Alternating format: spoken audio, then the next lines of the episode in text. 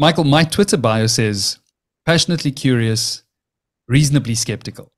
And I try to live my life along this motto or whatever. But in general, I think that maintaining a leveled and reasonable skepticism becomes quite difficult when you're trying to simultaneously be passionately curious. And it often opens that door to relativism where anything can go. So, my first question for you is what is curiosity and how do we define and differentiate it from skepticism?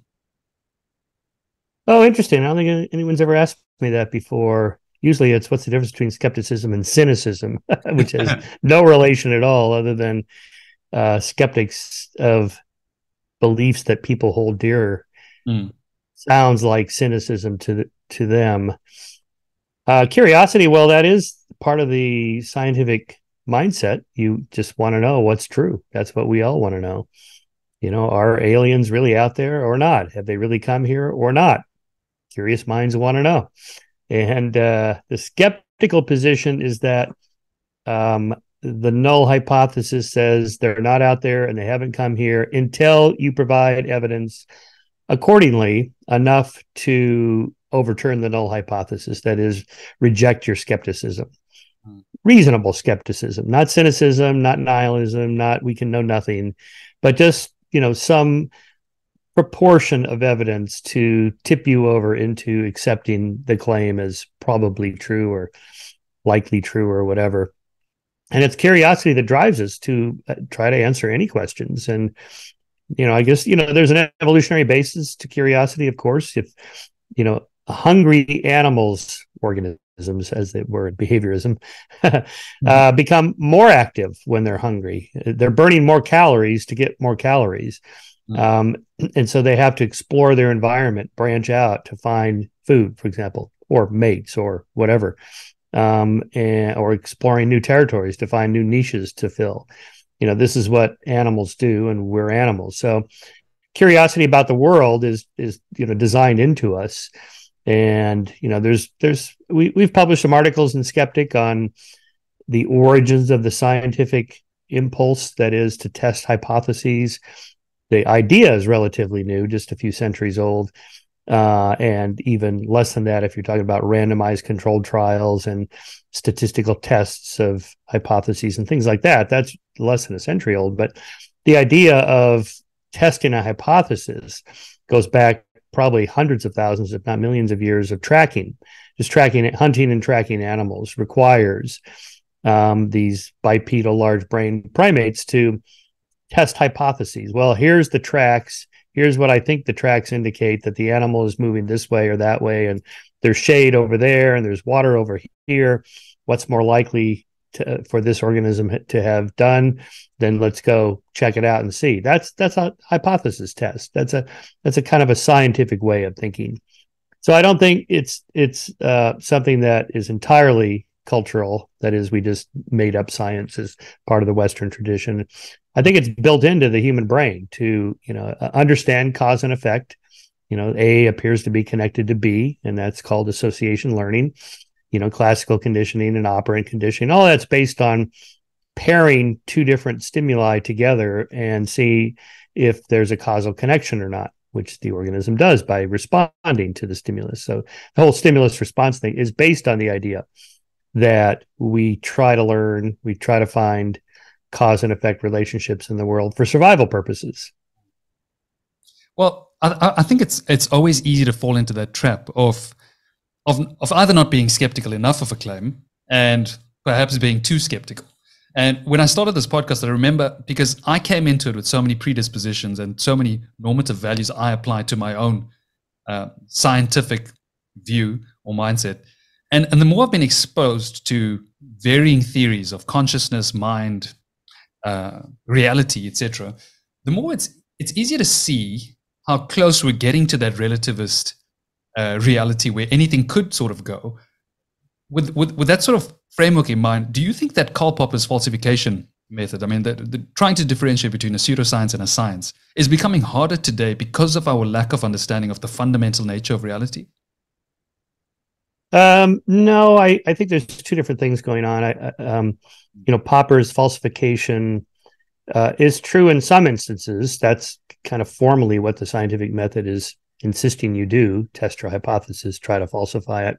If you don't, somebody else will. Replication crisis is largely driven uh, by people failing to try to falsify their own hypotheses, and then other people did or failed to replicate, is a form of you know falsification of a test. Uh, that's that is formally how the scientific method works. Informally, scientists generally don't try to falsify their hypotheses. They try to find more evidence to pile up in favor of the hypothesis. So it's more Bayesian. Uh, I think the way the mind works is what drives scientists when they're working in a Bayesian way. That is to say, in, in Bayesian reasoning, we want to uh, apply some probability of something being true or false, somewhere between zero and 100, or let's say between one and 99. So in Bayesian reasoning, there's something called Cromwell's rule. Oliver Cromwell, who famously said, I beseech you in the bowels of Christ, you might be mistaken. um, and so Cromwell's rule in Bayesian reasoning is you never apply a zero or a one that is it's 100% false or it's 100% true because nothing is 100% false or 100% true anything could be true uh, so but but not just anything in, in between it might be a 1% probability of being true or a 99% probability of being true those are very different and so the way scientists work is that they really just try to pile up more and more evidence to nudge the the Bayesian probability higher and higher, the credence that is in the jargon, uh, to getting other people to accept their theory and so forth. Now, so we have both of those, both uh, Popperian falsification and Bayesian reasoning going on mm-hmm. in science, and, and and in our own minds as well. Just the way the mind works. There's even theories about how uh, in, in, neuroscience how neuron neural nets uh, pile up evidence for something to to make a connection, to actually grow a new neural synaptic connections and so on in a Bayesian way. That is, the more impulses that are coming in, the stronger the synaptic connections become, and and you you know have stronger memories and and so forth. And that's a, in in kind of a Bayesian way. So I think there's a lot there, and and I really like the Bayesian method. I've been doing this for a long time because. Mm it, it gets people off this binary way of thinking you know that y- your claim is either true or false yeah. and if somebody you know thinks that it might be true then they, they don't want to accept your your challenge that it's false so if you just say well you might be right i mean it's possible um, i'm just not sure you know like what probability would you put on your belief? And most people they've never really thought of it like that. You know i believe jesus you know died on the cross and was resurrected and so on. Okay you know and if i say well i, I don't believe it it's false you know and then well it's like well this is my faith. So instead of saying you know it's it's a bunch of baloney and you should stop believing it how about like you know it's possible. It's not impossible. Could be but you know what let's put a probability on it what do you think the odds are of somebody who's actually really dead and then for three days you know in a cave somewhere and then they really come back to life uh, i mean we've heard stories about this mm-hmm. Um, and you know, most people are skeptical of most of these stories throughout history, but for some reason, this one stuck. So maybe this is the one. You know, what are the odds of this happening? Well, how many people have ever lived? You know, uh, before us, about 100 billion people have lived and died. Not one of them has come back from the dead, eh, or maybe one, yeah. maybe. So it's, you know, one in a 100 billion. Let's put that number on it. Okay. Now, is the evidence for this proportional to 100 billion to one against? And the answer is no. It, it's not very good evidence at all. It's all testimony. And it's not even very good testimony. Because eyewitness testimony is not a reliable uh, means of, of knowledge that is justified true belief. Justifying your belief as being true based on anecdotes alone is not enough. Just take the recent UAP business, you know, that it's it's mostly almost entirely a series of stories of people that says they say they know somebody who says they saw something or at best you get these grainy videos or these blurry photographs that people can't quite make out you know that's just not enough in science i mean it might be but you know it's you got to do better than that you know. And so we hear these stories in the congressional hearings uh, last month um, of you know, well, we we actually I know somebody who knows somebody that saw the spaceships and the alien bodies. Okay, show it to us. Oh well, we can't.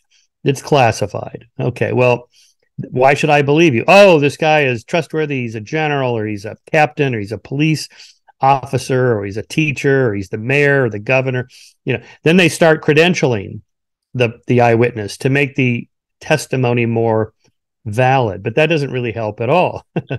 uh, you know, it's like the analogy I make is like the Chinese spy balloon. Mm. Um, you know, what what were the credentials of the pilot that shot it down? Who knows? Who who cares? It doesn't matter. We all saw the Chinese Bible, balloon. There it is. End of story.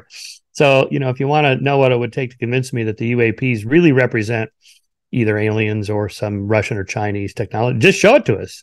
Mm you know, we'll all believe it. Everybody believes the Chinese spy balloon story. There's there's no skeptics about that, you know, or and so on. And that that's what it would take. So, you know, proportionally, you got to have a lot of evidence. And something like the resurrection of Jesus just does not rise to that level of evidentiary standards. It just doesn't. Now, if you want to say, well, I don't care about that. I it's my faith. You know, I, I'm a Catholic and I believe that Jesus died for our sins, and that's that's the story and I'm not trying to prove it, then then really uh, my answer is okay. Then there's nowhere to go really from there. Yes. Um, and, and you know, it's in a way, it's in a different realm of truth. You know, what you and I are talking about are empirical truths, truths we can actually get at with some evidence or test or something. But if you just say, I don't really don't know, uh, I just believe it. Mm. Okay. then that's in, in kind of a different realm, more like art or music or love or something like this you know like you know why do you like michelangelo's statue of david or this particular piece of music uh, you know a, a bach concerto or something and often it's like i don't know i just think it's beautiful it moves my soul or something like that okay you know that uh, and you don't have to prove it right that's just a, a subjective personal belief about something that you know really science doesn't have much to say about that uh, and and so I think religious claims are more in that realm. Mm. I often say that uh, I think it was Raymond Tallis. Um, I'm not sure if you're familiar with his work, but at some point he, when I asked him about his views on on God or anything in, in terms of the nature of reality, he said something quite beautiful that I often use today. He said, "I'm ontologically agnostic, but epistemologically, mm. I can tell you that I don't think it's true." And and that's sort of how I label myself. And in other words, I say I'm 99% atheist, but I'm 100% agnostic. I don't really know or what's happening here, but I can tell you that from what I've gathered about the nature of reality, I don't think this is a plausible explanation. And often I get slack from from both sides. I mean, merely saying that I've got that 99% atheism, I get a lot of slack, and then also just giving that leeway to that 1%, you get this hard scientists who fundamentally don't believe um, that there is a de- deist or theist who also come at me. And I'm talking about friends, family, can be anyone. Do you think that that that non-binary approach of actually giving them the the room that they deserve um, also creates a bit of a chaos, um, a chaotic environment in terms of the debate? Well, it, no, it opens up the possibility that you could be wrong, Mm-hmm. And that, and that is true. You could be wrong. Yeah. Um, and by the way, that's the same answer I, I give. Who was it that you were quoting? Uh, it's Raymond Tallis. Mm. He's a, a neuroscientist uh, based in England. Okay, I don't I don't know his work, but that that's my answer too. Is you know, ontologically speaking, that is on the nature of reality. I don't know yeah. if there's a God or not, and I'm not even sure it's knowable. Yeah. In some again, in this empirical truth realm, you know, is there some experiment we're going to run? Uh, uh, you know, if we if we continue to explore the universe for the next hundred thousand years, will we encounter God? You know, well, what if we encountered an extraterrestrial intelligence so far advanced that they can create life forms, they can structure DNA, make cells, create complex life, they can um, uh, geoengineer planets to become habitable uh, they can create um, new solar systems by you know, causing uh, black hole, you know, causing I don't know dust clouds to coalesce into stars, or causing stars to collapse into black holes and create new universes.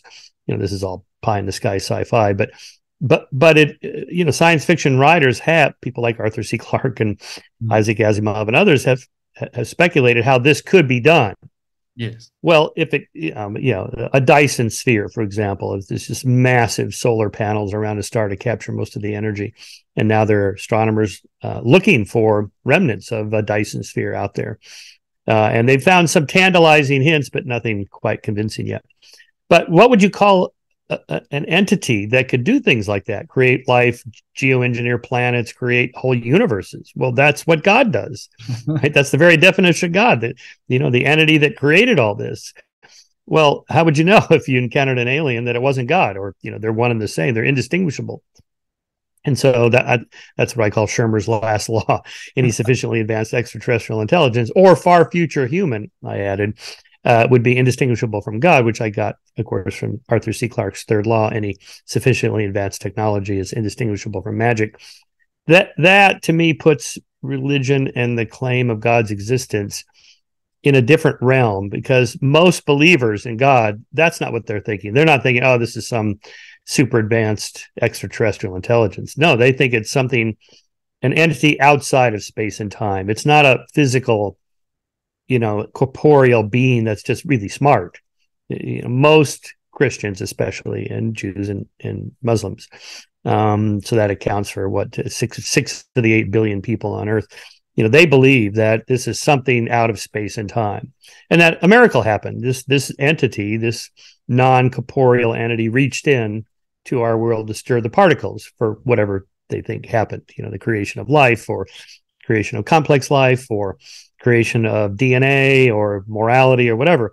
Um, you know, so there, I just don't know how you could test that. So I, I'm, I just say, look, I don't know. There could be a God if, if you know, when I close my eyes for the last time here on this earth and I wake up, and there I am in this other realm, and there's God.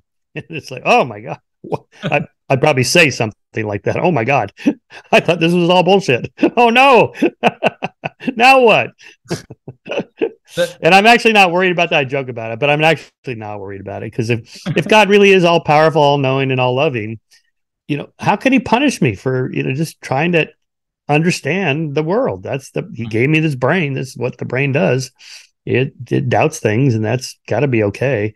And uh, anyway, so that's that's uh, now, but so that like you, ontologically speaking, that's pure intellectual. I don't walk around the world just like that. I walk around the world assuming, well, there's probably no God and that kind of Bayesian way. 99%, 99.9%, probably no God. Yeah, but you know, of course, I, I could be wrong. But you know, just in terms of leading my life from day to day, I just I don't think about it. I don't go to church. I don't, you know, anything like that.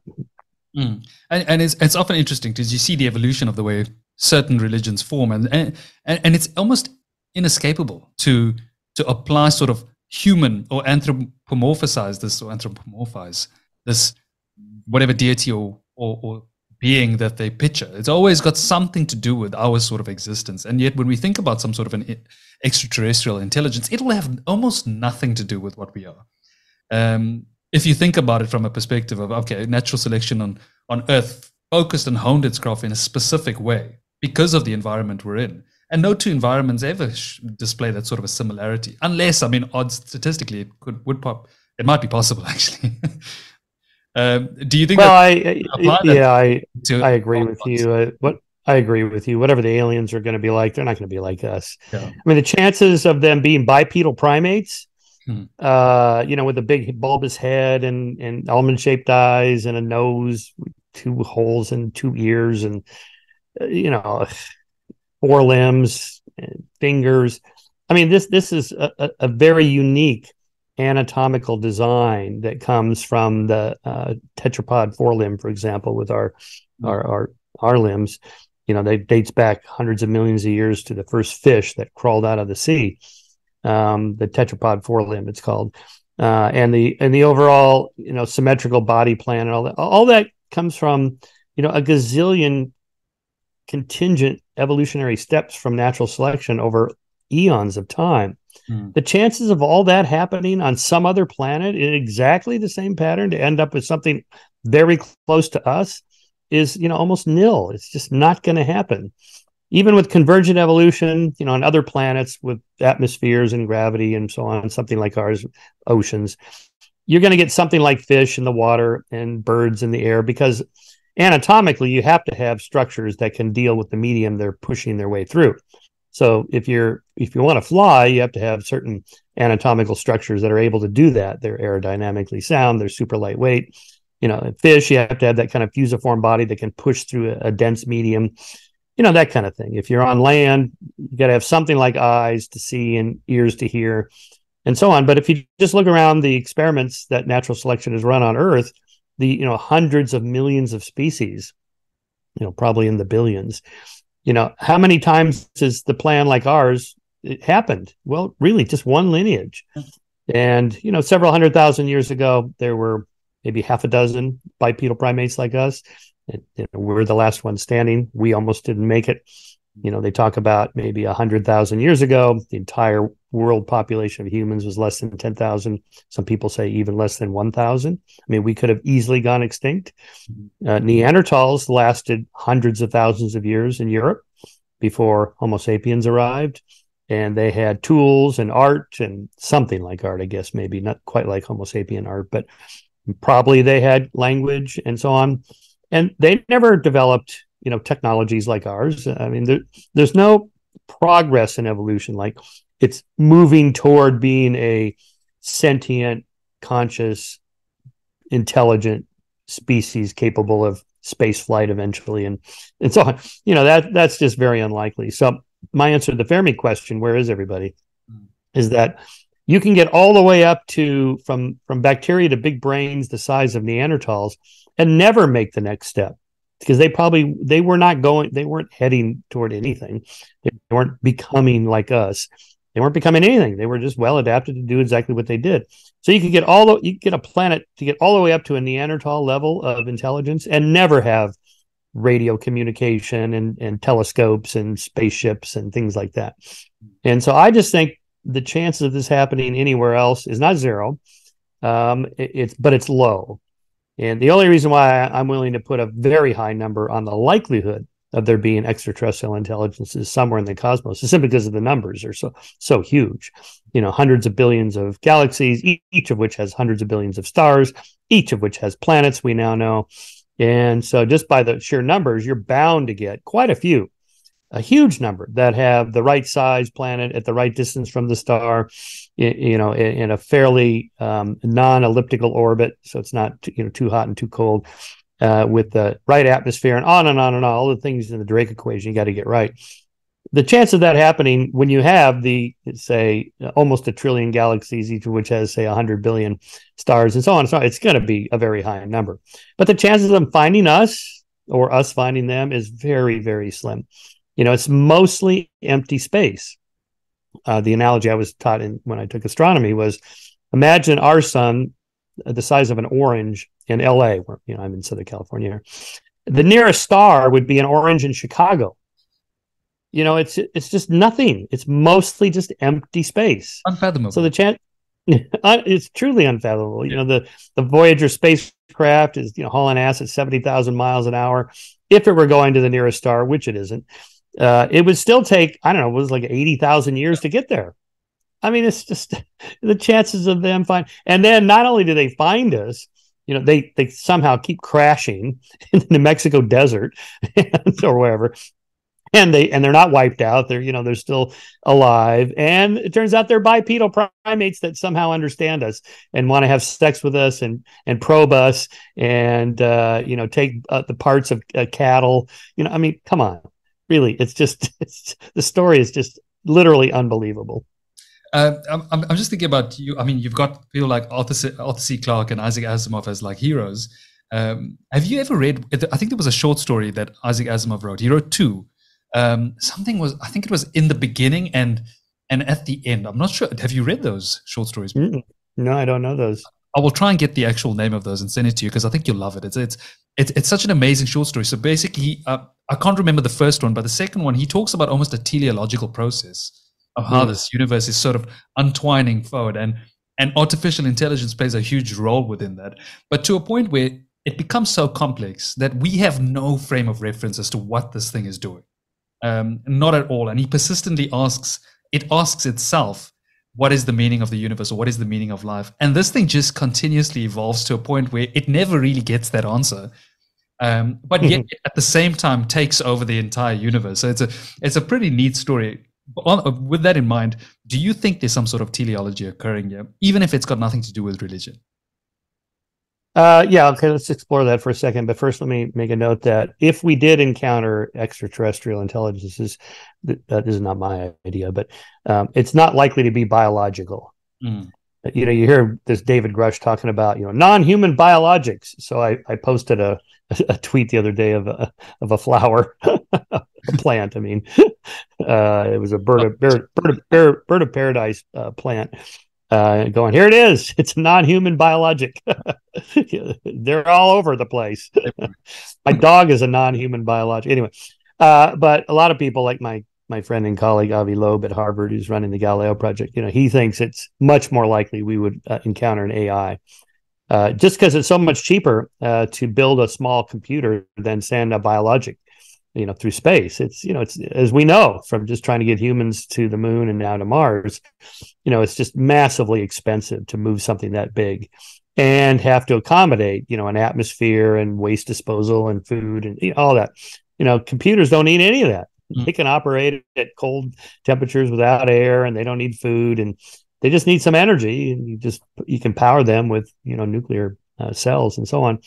Uh, so th- you know if if that's the way we're going uh, robotic spacecraft that are getting smaller and smaller, then that's probably what aliens would do. So if we found something, it would probably be technological, which is what Avi was trying to do with um, scraping the bottom of the ocean floor in uh, in the ocean near Papua New Guinea this summer, to try to find the remnants of this interstellar, probably interstellar meteor that crashed there.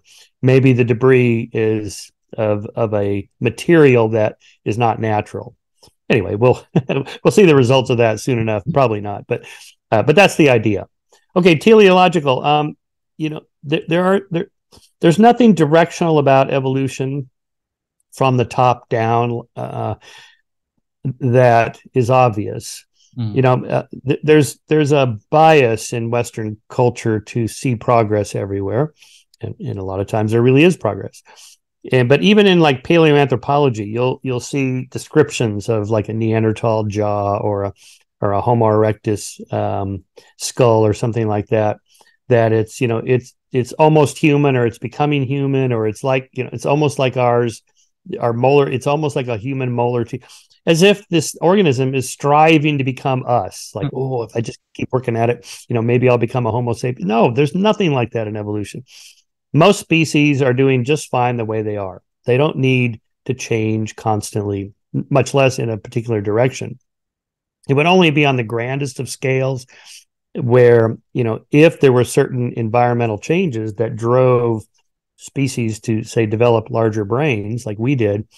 But even that, you know, we, we're, we're not quite sure. You know, there's different theories about this. Why do we have such big brains? Why do we have the capacity for uh, language and, and symbolic communication, mathematical reasoning, aesthetic appreciation, you know, music, art, literature. Why do we have all these things? No other species has them. And they do just fine. You don't need any of that. This was Alfred Russel Wallace's argument uh, later in his life against Darwin, that he kind of broke with Darwin on this. Wallace felt like there's some directionality behind all this because natural selection would never bother creating a brain the size of ours with all these capacities that are not needed for survival. If if you just need to survive and get your genes to the next generation, you don't need to be able to do calculus and all this other stuff we can do. Now Darwin and others, you know, they thought that's too what we now call hyperselectionism. That is, a lot of things in evolution happen by accident, uh, or they had some other purpose and they got co-opted for a new purpose in a later generation like wings. You know, this is this is called the incipient stage problem. You know, what good is half a wing? You know, it's not aerodynamically sound. You can't fly with a little nub sticking out of the side of your body. What what why would evolution drive the selection of these structures to eventually become aerodynamically sound? There must be directionality to it. And the answer evolutionists give is no. It was not a poorly designed wing. It was a well designed something else. You know, solar a solar collector or a you know heat dispersal mechanism or something like this. And there's different theory. Mm. Yeah, there's something you know. There's different theories about this, and even with things like mathematical reasoning and aesthetic appreciation, music, art, literature, dance, and so on. Um, that maybe it's a sexual selection. This was Darwin's second theory, in the descent of man uh, that sexual selection. That is, um, these are characteristics that appeal to mates, and therefore they have value for getting your genes in the ne- next generation through that avenue, not just escaping prey or being camouflaged or anything like that. Anyway, so but my, my point is that we don't have a definitive answer to that question. Why do we have such big brains that are able to do all this stuff? Um, if you stick strictly to the natural selection model, you end up like Wallace going, there's got to be something else out there pulling us toward it or giving us a push in this direction. And most evolutionary theorists don't think that at all. They think, no, no, no, it's just there's something else going on here. And um, and so you get this. I mentioned convergent evolution. You know, the expert on this is um, Simon Conway Morris. Um, by the way, he uh, uh, his book on this was called Life Solution, mm-hmm. and he makes the point uh, that I mentioned that you know if you have a planet where there's you know certain atmosphere density of the water density of the air. You just by physics alone you're going to end up with body types and limbs that are of a certain nature because that's what works mm. by physics. And uh, so, so he argued you're going to end up with something like uh, a head with sensory apparatus on one end and a waste disposal system at the other end and limbs to move around the land or wings to fly fins to swim and so on um, that you might end up with organisms that are not terribly different from what we see on earth but my rebuttal to that is just look around earth i mean look at an octopus you know or just you know just this incredible diversity of organisms where there's not a lot of convergence there in any big picture development. Now, here I'll I'll give a plug for um, uh, the book Non-Zero, William um, uh, uh, Wright, uh, sorry, Robert Wright's book, which I really love that book. And you know, he he does postulate a kind of directionality in a game theory analysis that in the long run, if all organisms are selfish and just hoard resources and and and are uh, violent and so on, that will be selected against in the long run. They could they could you know free riders and cheaters and so on can get away with stuff for a while, but eventually the group can't survive like that. So there's a pressure to domesticate yourself, stop, stop being so violent, be more pro-social, cooperative, altruistic. Ultimately, this ends up with you know love and connectedness and bondedness between species. If you're a mammal, right? Anyway, he takes the big picture and shows how that may even apply to the development of civilizations and so on. Uh, most people don't go as far as, as as Bob Wright does on that, but but it's not a completely crazy idea. Mm. Ultimately, in other words, if there are other extraterrestrials out there or God, you know, it, it might be something like us that are pro-social cooperative and so on. Therefore, we don't have to worry about contacting aliens. They're not going to enslave us, eat us, whatever. They're not. They're not going to be. You can't be evil and colonialists and enslavers and achieve uh, extra achieve space flight and all that kind of stuff. It's just you need more cooperation. Anyway, I'm kind of rambling here, but that it, you know that that's the idea. It, it, could happen. There could be some directionality to it, but I don't go as far as say Bob Wright or, or his predecessor Teilhard de Chardin with his noosphere, where you know the the planet is becoming conscious and you know he's been kind of resurrected because of the internet maybe the internet is our global brain mm. so on yeah but there's nothing there's nothing inevitable about this you know it it took you know capitalism to develop technologies and companies that uh, uh, profit by doing this that's a unique you know political economic system that drives the development of this technology nothing inevitable about that and I'm not even sure what it would mean to say the internet is now conscious hmm. or sentient. It, you know, th- these are just devices. These are, you know, you have these massive warehouses of servers you know the the cloud people talk about the cloud as if it's this airy fairy like quantum field out there and and you know all of our information is floating around out there. That that's not what the cloud is. These are you still got to have the physical hardware somewhere to store all this stuff right? Yeah. So. It, it's true. I think the more technology gets more and more advanced we, we tend to misinterpret what it actually is at some point. I mean when we used to see it back in the day with all these massive um, hardware computers that's when people could tell, okay, this is very mechanical. But now it slowly blurs that line. The more we don't see what's really happening, the fact that everything's transmitted via radio waves, etc. And I think that's another thing. I mean, for all we know, another type of intelligence could use could be light. It could be anything. It could it could be so completely absurdly different from what we what we're expecting that we'll have no access to this sort of information. Something I find quite fascinating though is when people talk about, I mean, the, we, we, we're discussing evolution and how natural selection plays a pivotal role in in crafting these organisms non-directionally. Um, but a lot of people still don't really, even when they talk about evolution and Darwinian natural selection, they still have the sort of Lamarckian view of what this is. And I think that tends mm-hmm. to blur the reality. What does any of your research or work has to say about that? Hmm. Well, interestingly, yeah. So a, a Lamarckian view of evolution that is, you know, you can kind of will things to change, or uh, you know, the giraffe stretches its neck and the baby giraffes have longer necks. Okay, that doesn't work. Now, the bodybuilders don't have children with bigger muscles, right? Or the Jewish rite of circumcision for thousands of years. You know, they've been cutting off the foreskin of little babies, and babies are still born with foreskins, even in Jewish families. so it doesn't change the germline at all. But that is our intuition, you know, and we know this from research um, by cognitive psychologists um, like uh, see, I think I have his forthcoming book here. Uh, anyway, it escapes me at the moment. Uh, the title of his book is, but um, uh, the idea is is if you ask people if they accept the theory of evolution, you know, most most students say, yeah, of course. Describe it. How does it work? And most people don't know how it works. Mm. Um, they you know they invoke something like a Lamarckian explanation. So when they're saying they believe in evolution, they're really just kind of publicly signaling, I trust the science. You know, I guess those scientists know what they're doing. They usually get it right. So everyone seems to think evolution's true. So yeah, okay, I accept it. Mm. uh, uh, uh, Shtulman, Andrew Shtulman is, is, is he's a psychologist at uh, Occidental College, Andrew Shtulman, and this was part of his research. You know what, what you know what do people understand about evolution? And they don't. They really don't understand it. You know that kind of population genetics thinking you know it's just counterintuitive.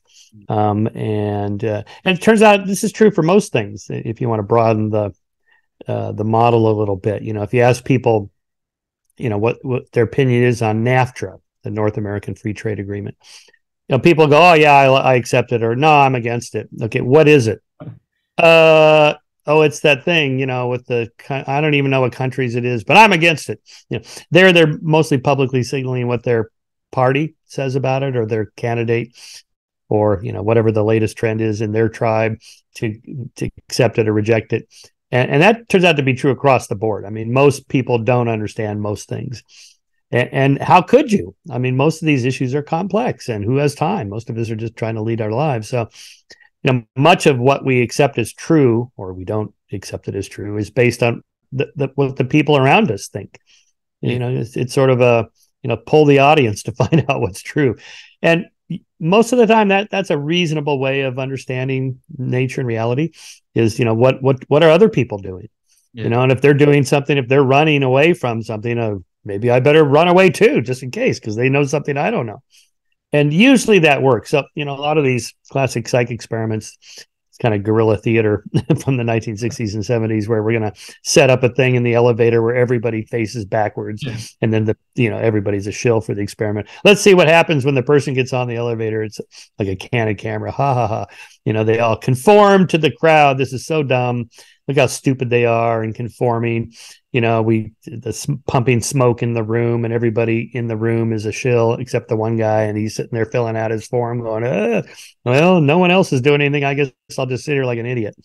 Well, but but in a way, you know, social proof is a is a generally reliable method because if mm. there really was smoke coming in the room, there really was a fire in the building, people wouldn't just be sitting there filling out a form because the experimenter told them to. They'd really get up and move.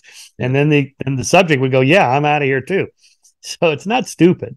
Mm. We're not irrational in that sense. It's um, a well adapted feature of ours. Yes, and for the most part, it usually works. Mm.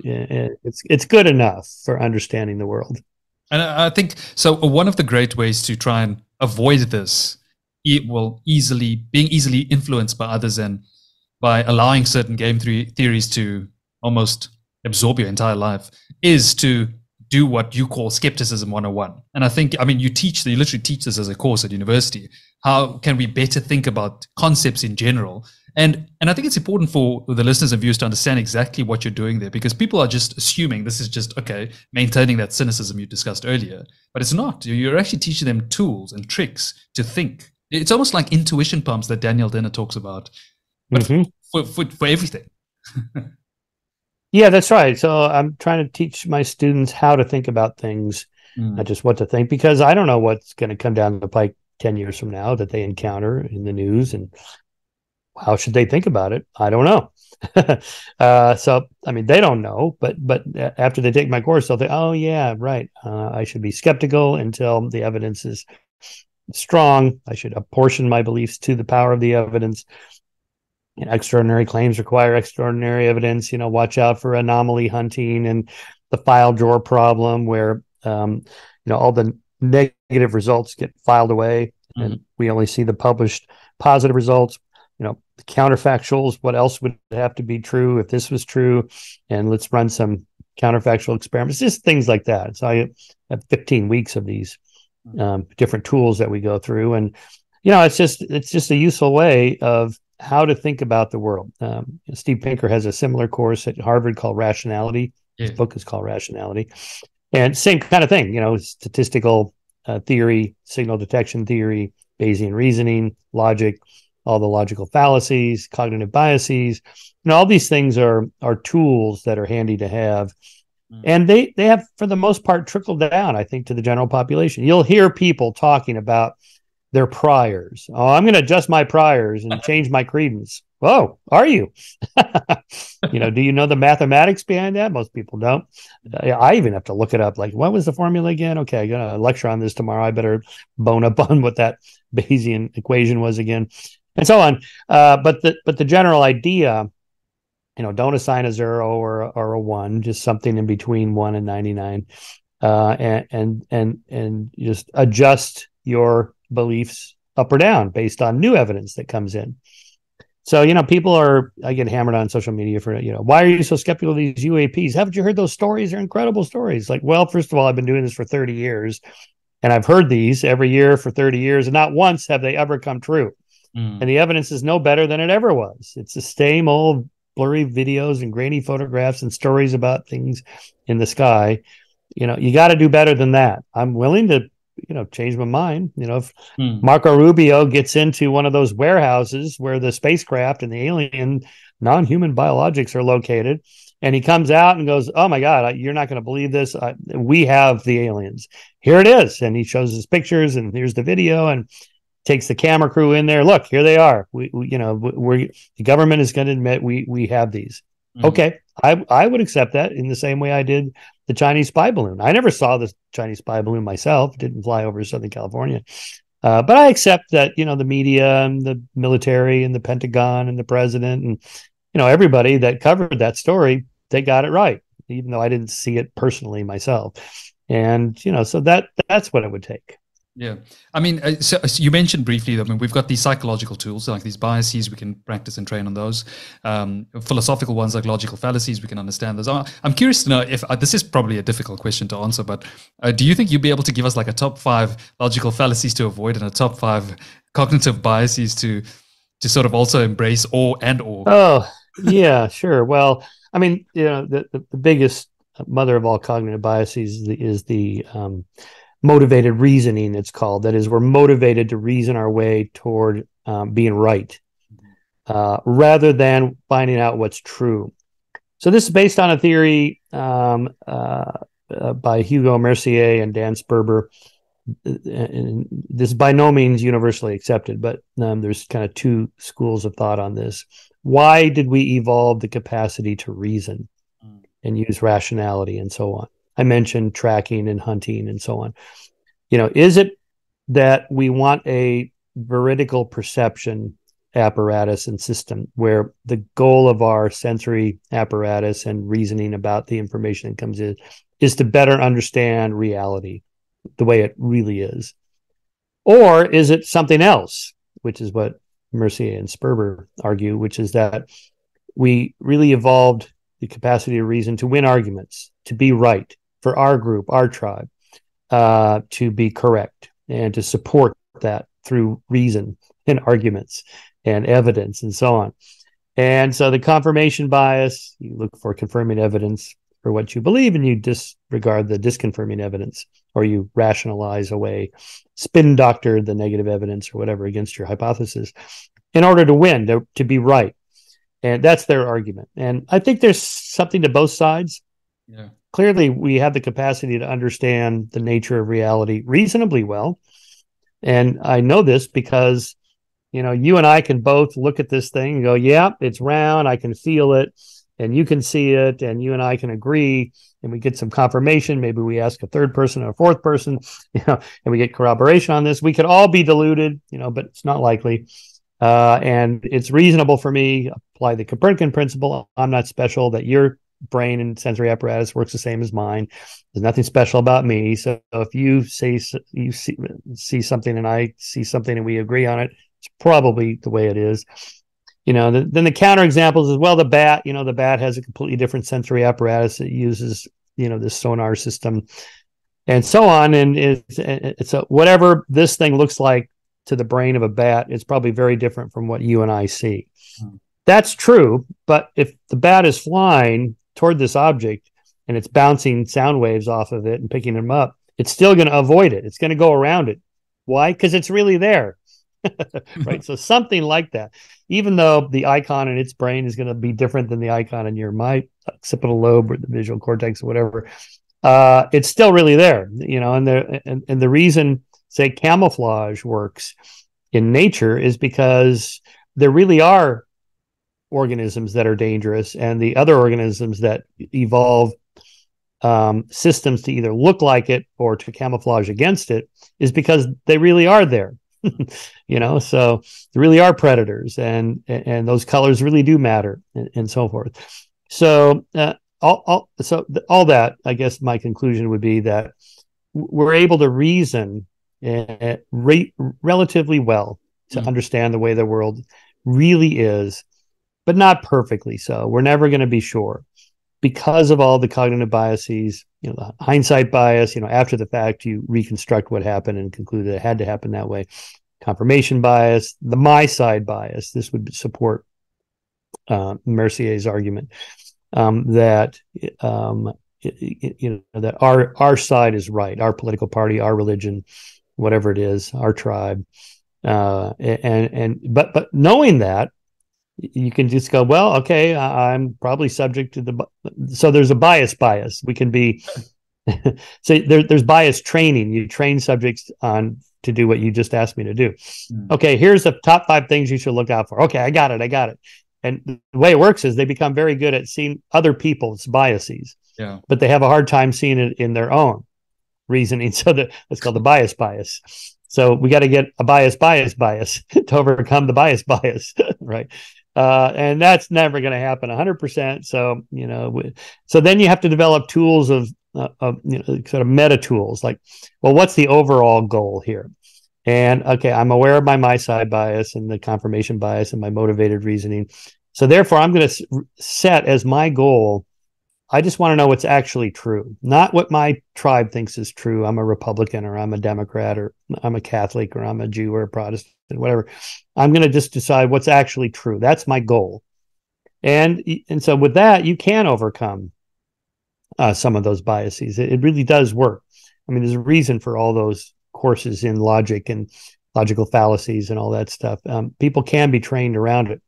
And the scientific method itself, you know, the way it's set up, you know we got to have a blind blinded condition so the subjects don't know hmm. which condition they're in because that could influence the outcome.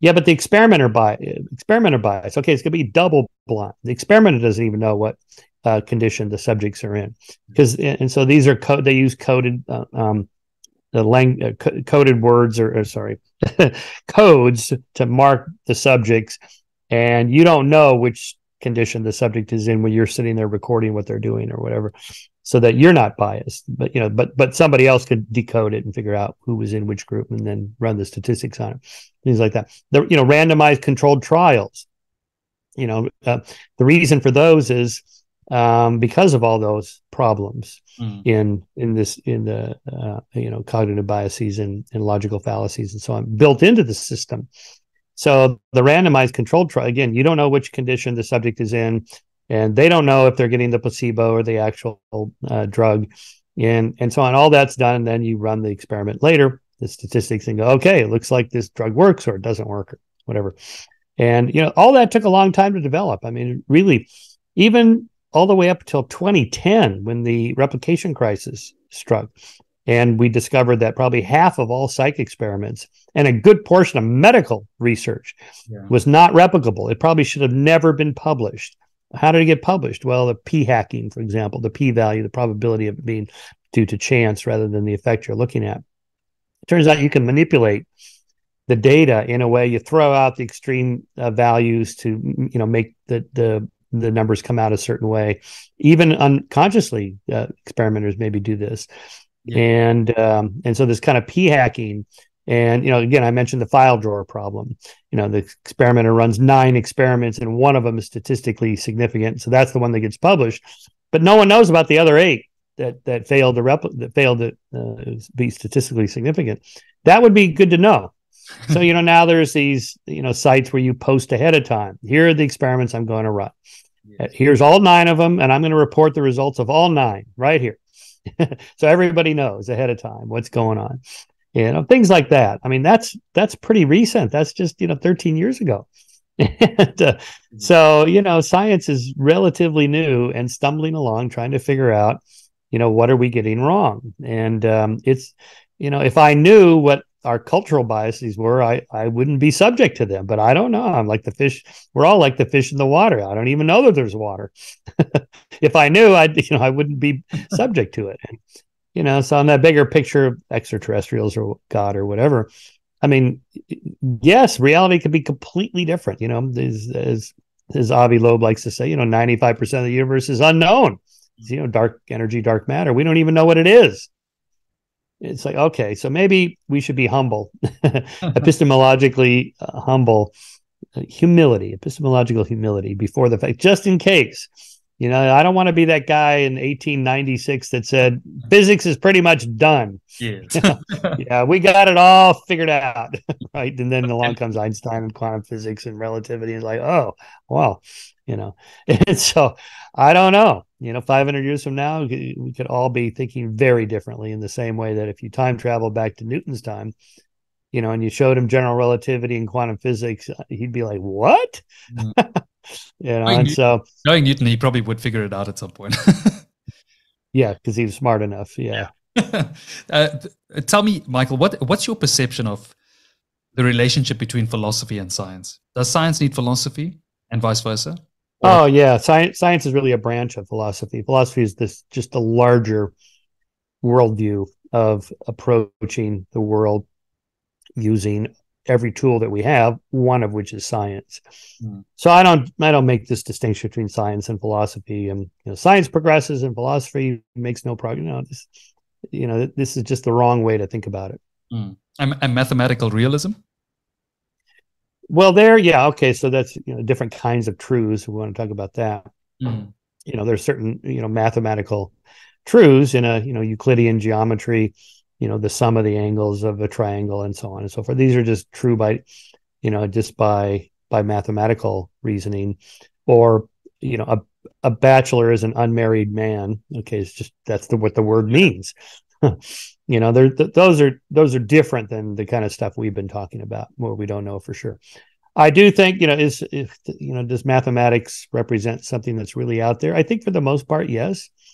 I think that's right. I mean what whatever the aliens if we encounter aliens they, they will have surely figured out math because how else could they achieve the physics of space flight and so on uh, without figuring those things out. Now, but but of course they're going to call it something different. They're going mm-hmm. they're not going to call it you know F equals ma or whatever. They're going to use some other symbols or something. But you know the the assumption, this uniformitarian assumption, is that physics in some other galaxy works the same way as it does here, mm. or physics a billion years ago is the same as it is now. It's possible that's not the case, but but but the assumption is a reasonable one to make. And so, again, back to what the aliens might be like. Well, if they're on a planet like ours with a certain level of gravity, uh, and certain density of air and so on. They're going to have certain structures because that's just the physics of it. And assuming that physics works, gravity works the same way as it does here in some other galaxy, it's a reasonable assumption. Mm-hmm. So yeah, I think mathematics maps onto reality. You know, I don't know how far you want to go with that. You know, when someone like Max Tegmark, I don't, he's just beyond my cognitive capacity to understand what, you know, the entire universe is mathematical. I don't even sure I even know what that means. I mean, that's you know, a, a, difficult concept to, to grasp in general when you take certain fields of mathematics and then to say that it does it takes it to another level. I think so. Yeah, I think metaphysically, uh, so kind of locked into our concepts. Mm. Very much determines the way we think about things in that Wittgenstein way. You know, the concept is as it's defined I think we end up in a, hitting an epistemological wall, certain hard problems, like the hard problem of consciousness. Mm-hmm. Uh, the fact that we still don't have an answer, and I see Christoph, my friend Christoph Koch, had to pay David Chalmers yeah. uh, uh for their 25 year bet. You gave him a very good uh, rack of wines, eh? Very. yes, I read that. Yeah, way to go, Christoph. Hmm. And uh, okay, but I'm not sure it could ever be resolved in the same way of free will determinism Mm. It's like what it, it, may be a conceptual problem, the way it's just conceived, the way you're defining these words. You know, you end up with just this word salad of arguments that seem to get nowhere. You know, I get yeah, it's, it's, my own point, I think so. That's exactly what this. Um, at, at some point, that's how I framed this entire conversation. So I told you via email that um, a great way to apply your work to this would be we approach the basic concepts of this podcast. So, uh, mind body solution explores the nature of reality, consciousness, uh, free will, morality, mental health, and more. But I think it, the best way, the overarching theme of this is obviously paying homage to the infamous mind body problem. I mean, how is it possible that this this psychological system can manifest? I mean, it comes from this biological being. And I've noticed on, on, on the Michael Shermer show, I mean, you've interviewed many similar guests. I mean, you've got Donald Hoffman, Ogi Ogas, uh, Bernardo Kastrup, so many people that we've both spoken to. Uh, so I'm curious to know at this point, let's start with consciousness, applying that skepticism to what these theories have to say. I mean, we've got hardcore materialists. Um, I consider myself one of them, but at this point, I mean, the hardcore part's slowly fading away. And it's the more I'm, I'm talking to these guys, I'm seeing what they're trying to say from a philosophical mathematical or neuroscientific perspective. Oh, well, I wouldn't say neuroscientific because they go beyond that. But I'm still grounded in that materialist belief. How do you, when you chat to these guys, how do you feel, and what what what comes to mind? Well, the mind body problem itself, just the way it's phrased, mm-hmm. is a kind of a dualistic assumption. Well, there's body, and then there's this other thing called mind. Well, you're using that word, but you know, it's just a word. What does it mean? Mm. You know, it's to me, it's just a word that describes what the brain is doing when it's doing something. It, in the same way, like that's what people, you know, when your brain dies, where does the mind go? It, that'd be like, like asking when your heart stops beating, where does the heartbeat go? Mm. There is no heartbeat without the heart beating. It's the, the word heartbeat just describes what the heart is doing, or, or you know where you know the liver is doing cleaning your blood and the pancreas is doing that, whatever that is. Always forget. um, you know, that's just a process of a physical system. And to me, this word mind has been elevated to something other than all these other processes. And I just don't think it should be. I think that's a mistake, mm. uh, a conceptual mistake. It's it's it's still that kind of intuitive dualism. You know, Paul Bloom writes about this that you know we're natural born dualists. You know, children from the youngest age you can test them assume there's there's something else. You have the little puppet of the mouse and the puppet of the alligator, and the alligator puppet munches the mouse alligator. You know, where is the mouse now? Oh, it's off in this other realm, and it's with its mommy, and it's scared away. You know, children from a very young age think there's something, there's some essence, essentialism. There's an essence to the thing other than the body, the physical structure. And that seems to be infusing everything we talk about, all of our language and so you know free will like there's this mini me inside me you know and so on. It's hard to get around that. And um you know some, i don't have the answer to the mind body but nobody does. I think it's a conceptual difficulty but for me there's no problem because physical systems act on physical systems. Mm. that's what they do. And just that's what we do when we're studying physical systems and how you know one thing causes another thing so neurons firing cause other neurons to fire and neural networks are at work and they interact with other neural networks. Sometimes they're conflicting, sometimes they're reinforcing, you know, whatever. They build these models of the world and, you know, models on top of models on top of models that get more complex. And at some point, it feels like there's something else metaphysical going on. I mean, when we're just sitting here talking, I hear the words coming out of my mouth, but I, I don't know. I can't sense any of the process going on in my brain. You don't detect your brain. It feels like there's thoughts floating around up there in some kind of quantum field or some airy fairy, you know, metaphysical field. But that that's not. We know that's not true. They're just neurons firing. You know, my Broca's area, you know, that generates speech, and this other area that you know generates the thoughts, and the you know my fears and emotions bubble up from my amygdala, and my prefrontal cortex puts the brakes on by getting upset at you for asking me this question, so I won't yell at you, you know, whatever. There's all this stuff going on, but I don't perceive any of it. It just feels like there's this stuff floating around up there. So to me, the mind body, how does the how does the mind act on the body? It, it, it, there is no mind. It's just how does the body act on the body? Well, it just does. That's what it does. you know, uh, my brain stem sends these signals to my heart and lungs to beat and breathe. I don't have to think about it, thank God. you know, and you, it happens when you're sleeping and so on. And when general anesthesia, you know, kicks in, they it alters these things, and they have to have s- systems set up to make so you keep breathing, and your heart keeps pumping while you're getting uh, surgery and all this stuff. It, it's it's all body. It's just the brain. The mind is just a word to describe what the brain does. That's my answer to the, the problem. They, I mean, when when I try to chat about this to someone who has a fundamentally different view. I tried to maintain that, as we were discussing earlier, that that relatively skeptical approach mentally, but I think it's important to try and explore the idea so that we can also understand the philosophy behind it. When you approached conversations with people like Donald Hoffman, Bernardo Kastrup, who have an idealist perspective, I mean, consciousness is fundamental. The other day, I spoke to Thomas Campbell. I am not sure if you're familiar with his work. He also says, I mean, consciousness is fundamental. So, this hmm. idealist perspective, when you approach these conversations, grounded in a materialist perspective, how do you go about it? Yeah, well, um, yeah, like with Deepak Chopra, who's you know I've known a long time now. He and he's of that bent that everything is consciousness. Consciousness is the ground of all being, as he says. Mm. In the same way that you know Tillich said, God is the ground of all being. In a way, it's it's kind of a theological position to take that you know metaphysically there's something that underlies everything that we see and and measure and so on, and that underlying thing is what consciousness, God, whatever, some metaphysical other thing. And okay, maybe you know I don't know. It seems like you get hit one of these epistemological walls where, well, how can we settle this issue?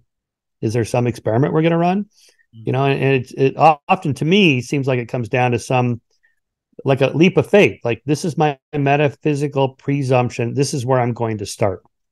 Okay, mm-hmm. just put that up front so we know that. And from that, you can derive all sorts of things. But if you start with some other uh, grounding point, then you're not going to end up with those assumptions. Mm. Um, this is why I like that survey Chalmers did back in 2009. It's been replicated since then by somebody else. You know, they just surveyed, it was something like 3,600 professors and graduate students in philosophy on, you know, like, like, like the top 20 problems in philosophy. You know, what is your position, like free will and determinism, and so on. And the fact that they're you know, there's very little consensus on most of these hard problems. You know, they they don't agree with each other.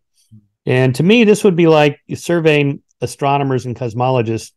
You know, is it the Big Bang theory or the steady state theory that explains the cosmos? Well, you know, 99% of them say, well, Big Bang has won out over the steady state because of all this evidence that's accumulated since the 1950s.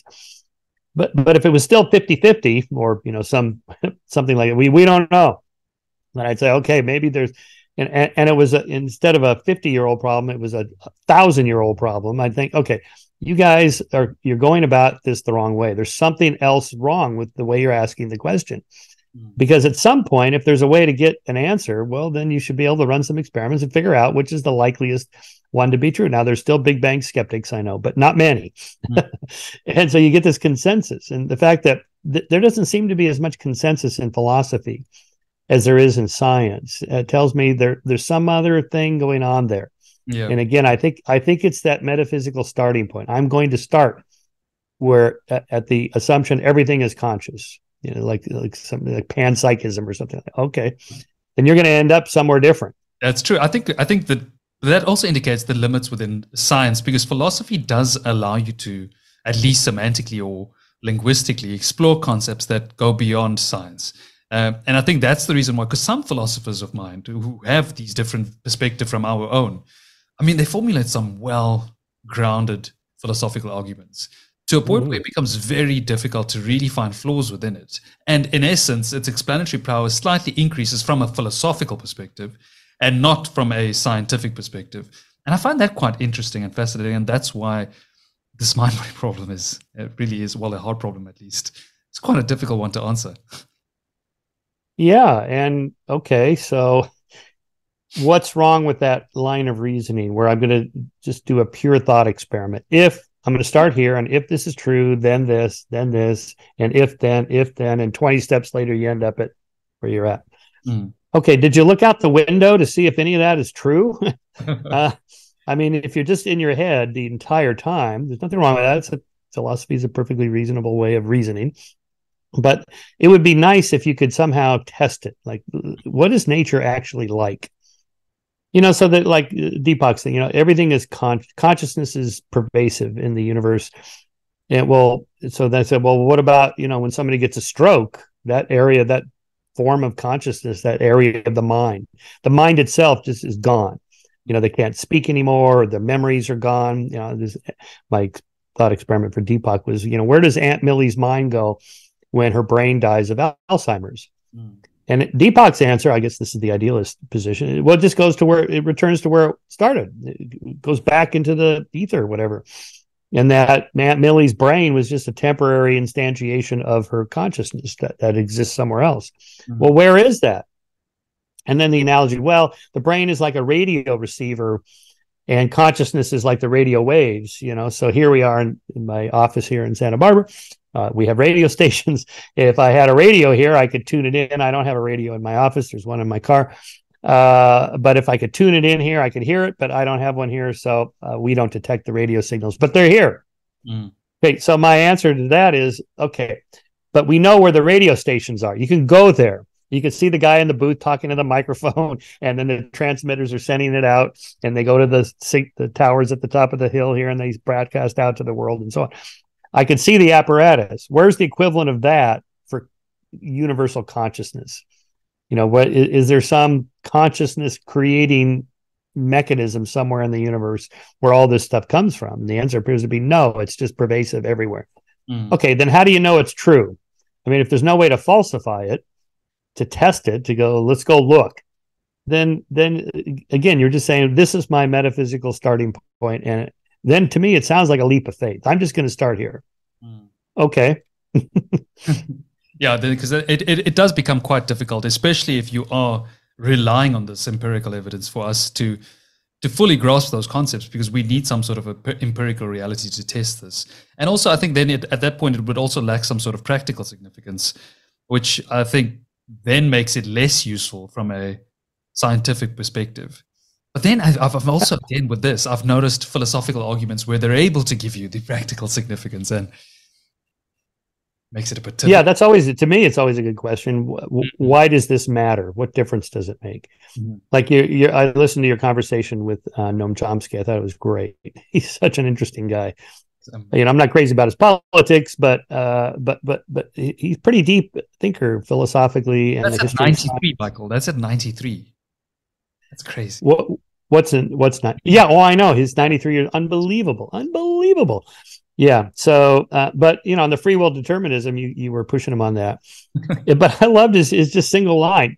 What difference does it make? No one actually believes in determinism. Even the determinists, the moment they walk out of their office and go out in the world, they don't act determined. They act like they're free. He's like, what about the main one? Co- common sense. common sense, right? Yeah. yeah.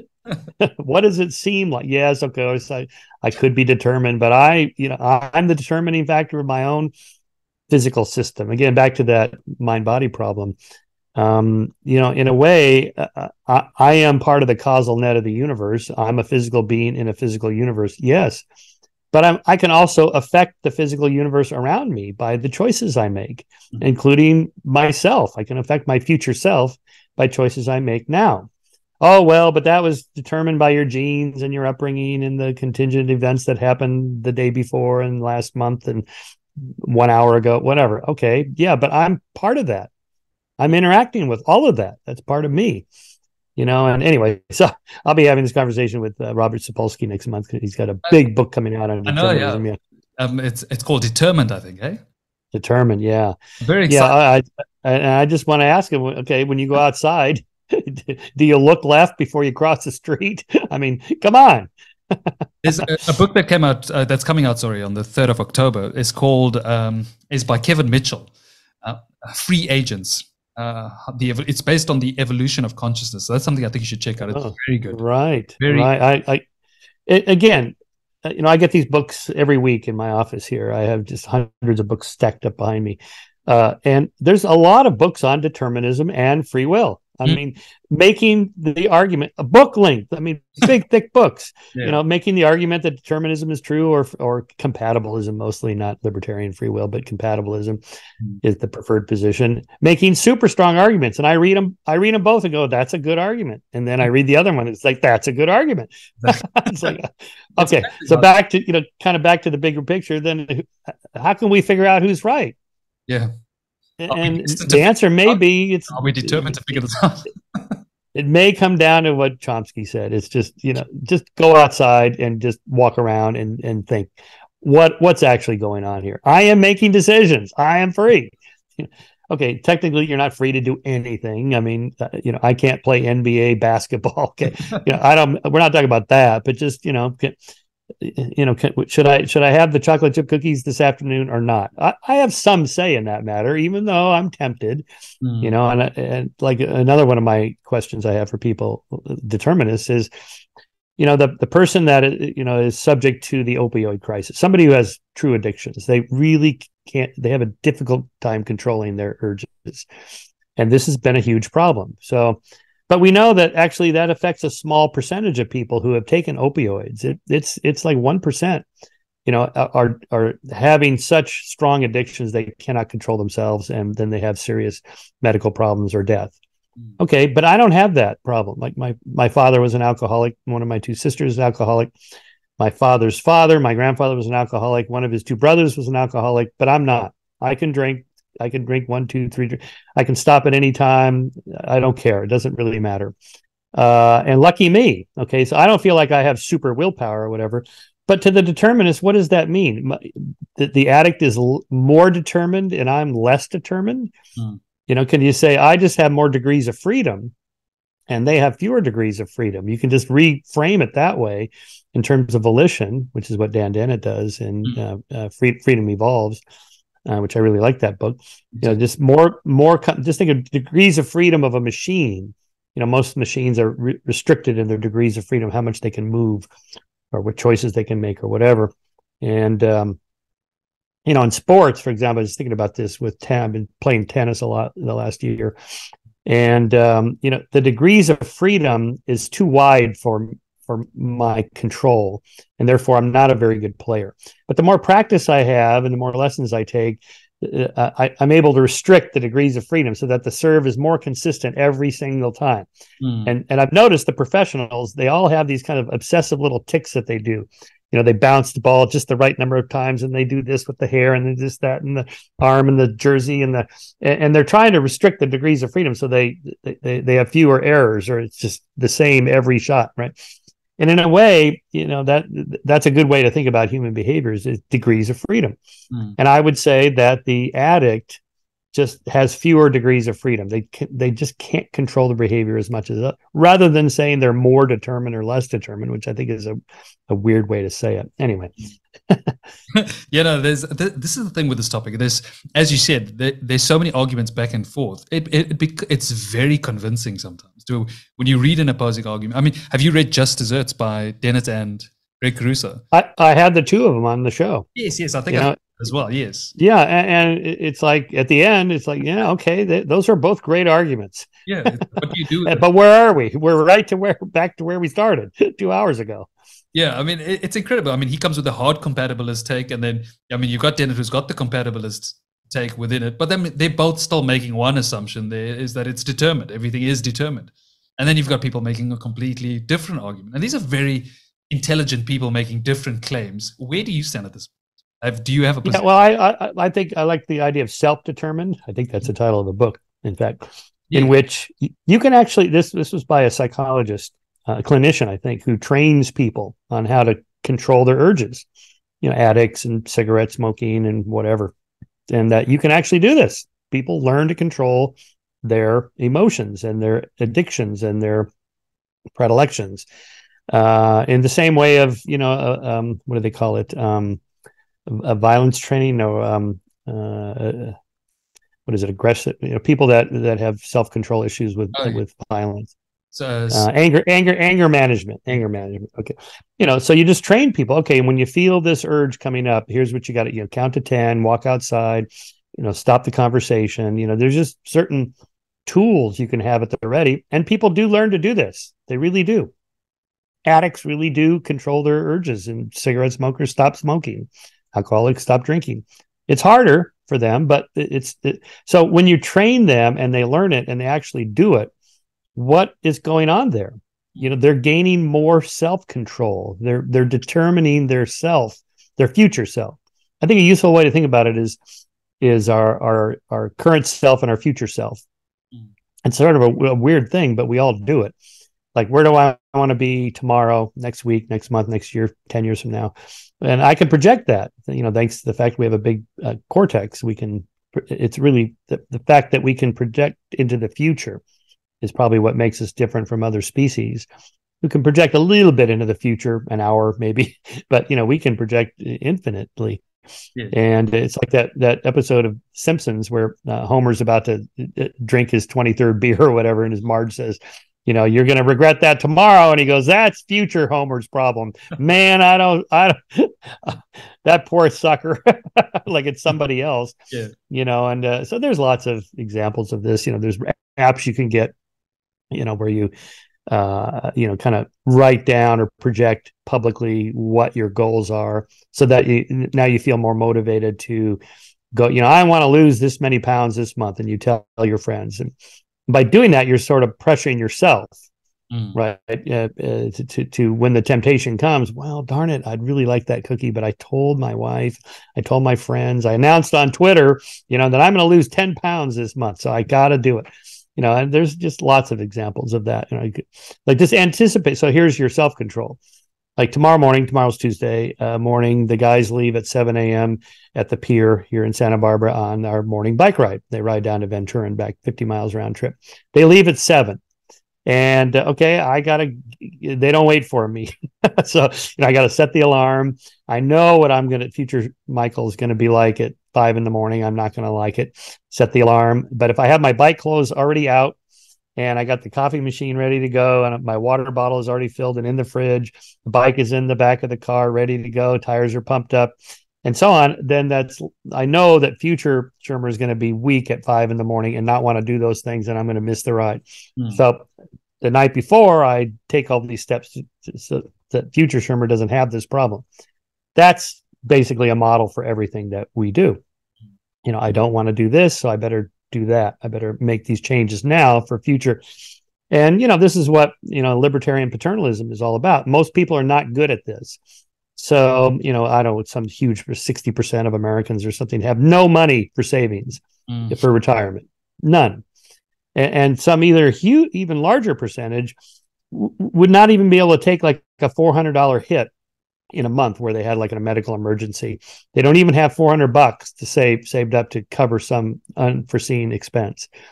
You know, that's a failure of projecting yourself into your future. Well, what can we do about that?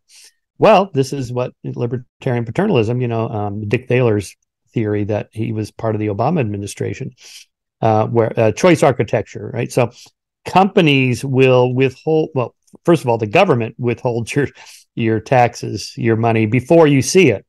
Mm. Right Be- before withholding was invented by the IRS, people would actually deposit their entire paycheck and then have to write a check to the government. Well, that the compliance was much lower because you can see it. There it is. It's in my bank account. No, I have to give it away.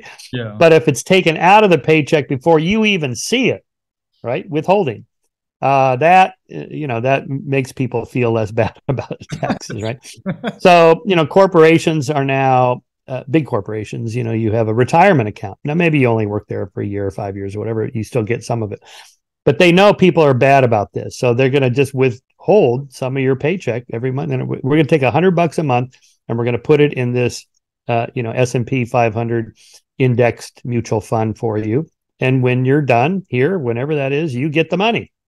Uh, plus all the interest that accrued on it, and then the stock market goes up or down, whatever it does.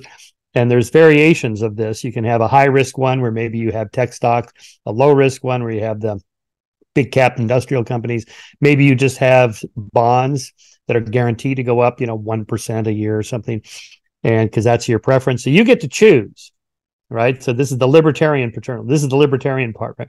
Or, you know, menus are designed along this this line where, you know, the the the the kind of rich sugary desserts at the back of the menu and the healthy stuff or the cafeteria layout for kids you know in high school. The healthy stuff is at the front of the line where you're going down with your tray and the desserts are at the end of the line. There's just hundreds of examples like this in my here i'll show you my driver's license here from california is another example. Uh here we go. So you'll see a little red dot there next uh, to my face mm-hmm. All right so that is me opting in to give my organs away if I'm killed, mm. uh, and but my organs are still working to somebody who needs my heart or lungs or whatever. And um, and, and so I had, but I had to opt in for that. Otherwise, I'm not donating my organs. In Oregon, north of us here in California, you are donating your organs unless you punch the tab on the driver's license that says I'm opting out.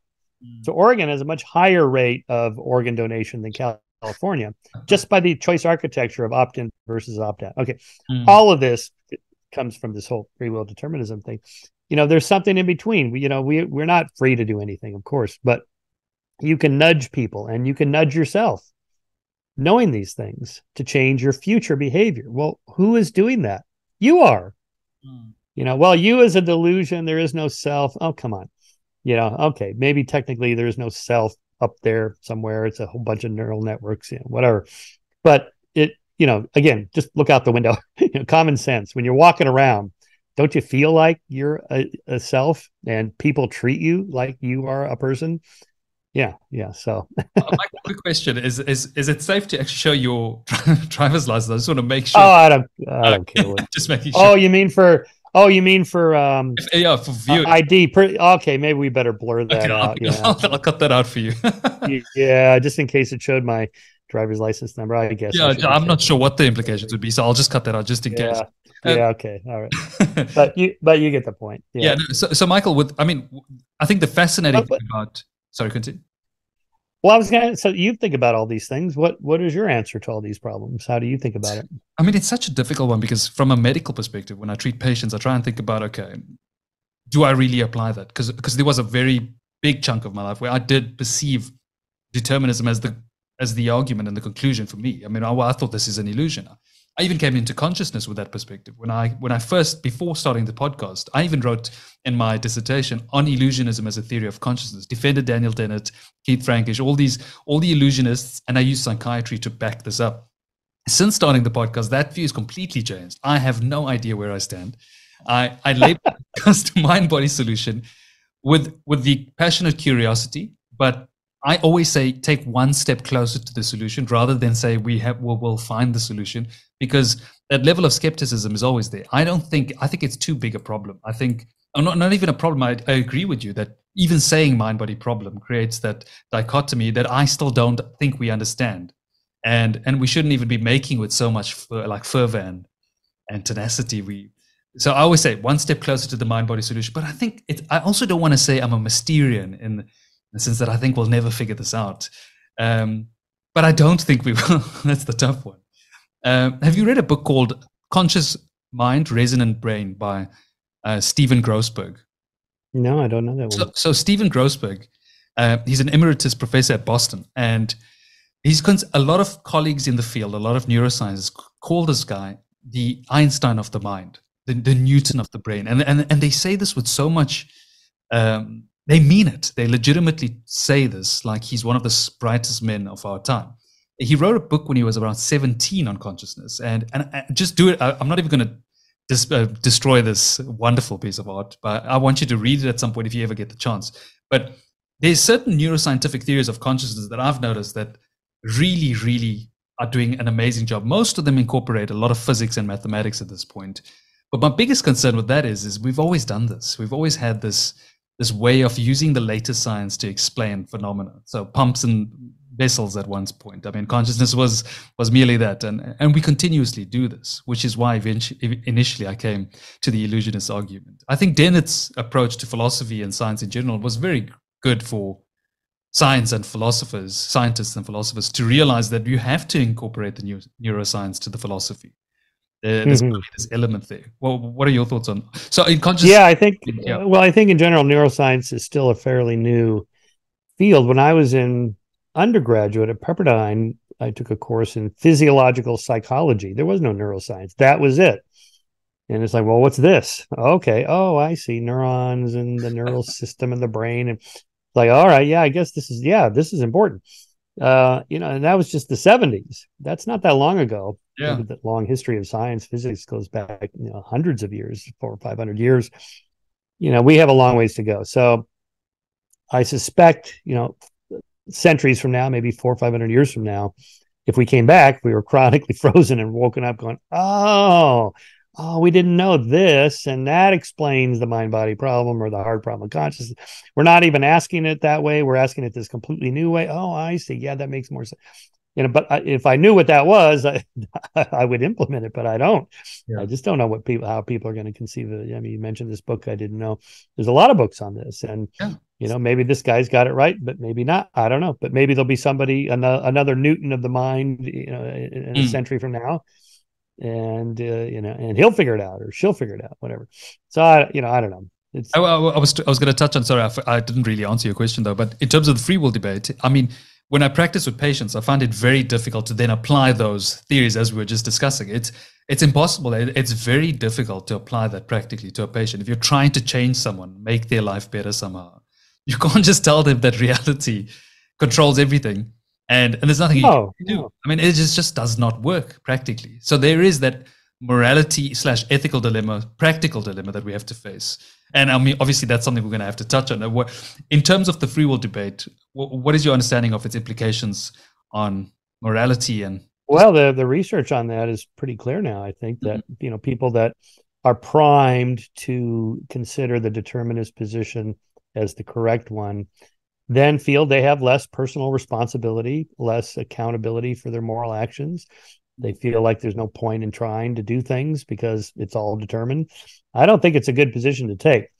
The implications of what you believe does not make something true or false, but it, but it certainly it, uh, suggests strongly that what people believe matters in terms of their behavior and believing that you have some volition and you can do something about your life does make people more likely to do something about their lives, right? So again, these clinical psychologists that work in this field that, you know, like addiction and cigarette smoking and things like that, self-control, um, you know, they they definitely present a model in which you can change. And here are the patients I've worked with that have changed their lives. Testimonials, they have databases of this, you know, that people really do gain more self-control by understanding what the causal vectors are causal vectors, influencing vectors or something, you know, that that shapes their lives. And knowing that, you can do something about it. You know, maybe not every time. You know, there are still people dying of the opioid crisis because, you know, they they just can't control themselves. They just just try and try, they just can't do it. Um, the rest of us are paying for that in a way. This is another part of this debate about painkillers. You know, mm. there's a lot of people that need painkillers are now having a hard time getting them because the doctors are you know afraid of getting sued and, you know somebody keels over dead the authorities are coming after them because of what happened with the Purdue pharmaceutical and the Sackler family and all the lies about the addictiveness of these painkillers mm. I'm just watching that Netflix um, a docudrama on this. No, it's just a drama called Painkillers. It's I think six parts or whatever. It's really worth it mm. to watch. They just lied? I mean, and they captured the regulatory state. I mean, when RFK Jr. rants about big pharma, he's right about that part. You know, they really did. They just pay off these regulators. it's like astonishing. It's, it's uh, because we're, I mean, when I practice, I mean, I'm often thinking about these things. I'm wondering, like, and you even within the medical community when, when you try and have a conversation like that to a medical doctor a colleague the, the moment you bring these things up they immediately label it i mean your book's called conspiracy but they immediately think it's a conspiracy. They, they don't even go beyond to, to try and determine whether their views their values their ethics were formed and, and, and just almost curated.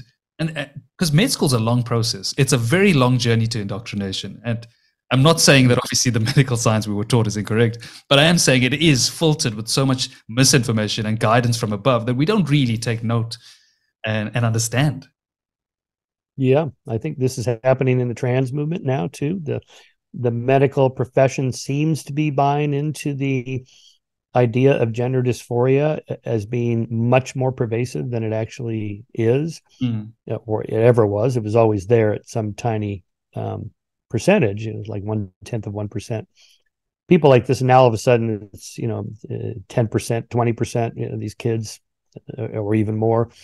And you know most of the medical associations seem to be buying into this. Some of the ones in Europe now are having a change of heart on this. That this is probably not a good idea, and the evidence doesn't look like medically transitioning a child reduces their or a teenager especially reduces their anxiety depression and uh, me- mental issues they're having by going through puberty thinking well if i maybe i'm in the wrong body this is the model.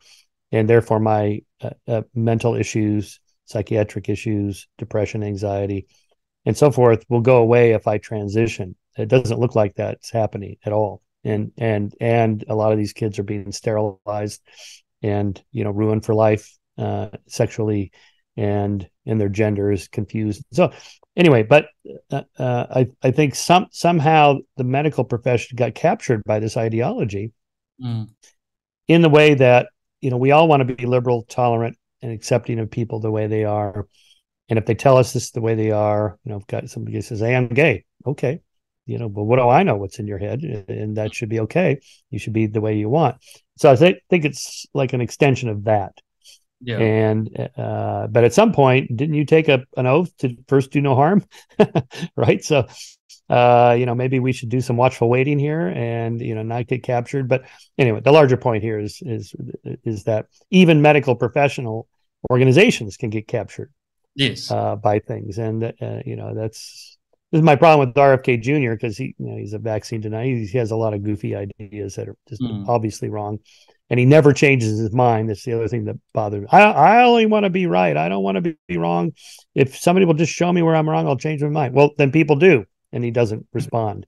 So that, that he's not a fair actor, you know. But he's right when he says, you know, you can't really trust big corporations and big government agencies because they, they they're corrupt. And it's like, yeah, there is a, a lot of examples of that. Mm. That's unfortunate that way, and I think those those are two examples. Yeah, and I think it's important to know that people people often think that you have to agree with everything someone says to agree with someone, which is the biggest right. flaw. I mean, it's it's the worst thing you can actually do. I mean, when I'm talking to these guests, and if I agree with certain aspects, um, they often think then they label me into a category with them. And so I must be, let's say, I must think consciousness is fundamental because I'm talking to Bernardo O'Donnell. No, I actually love these ideas. It's great to explore them.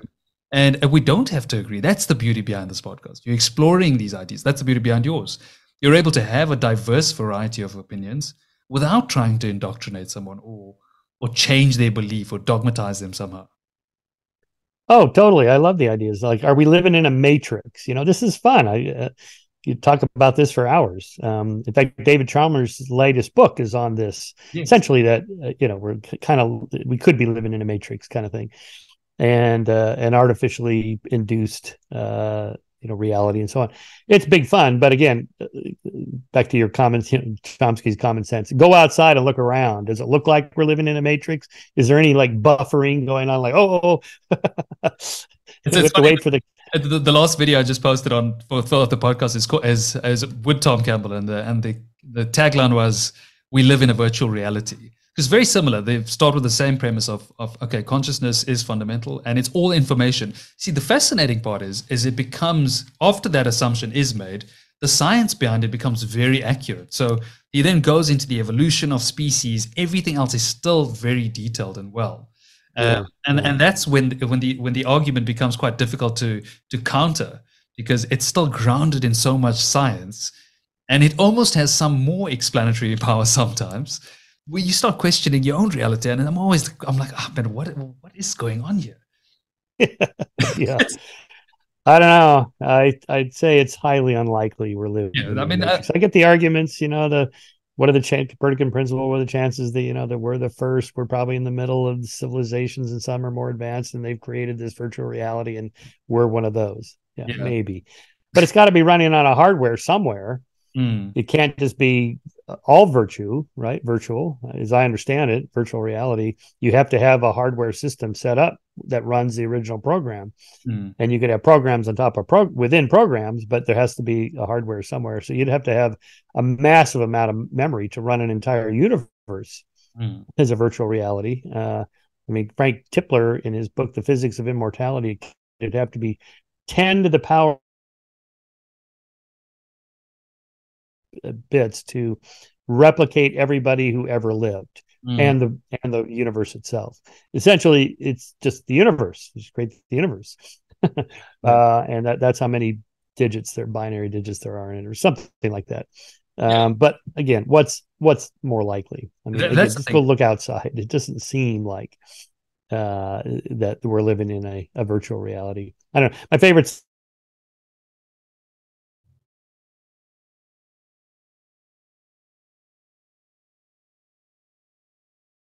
Mike, sorry, I think uh, Michael, I think it froze a little there.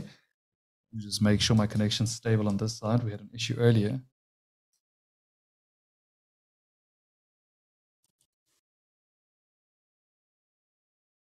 Michael, sorry about that. There we go. sorry about that. I'm not. Oh, there we go.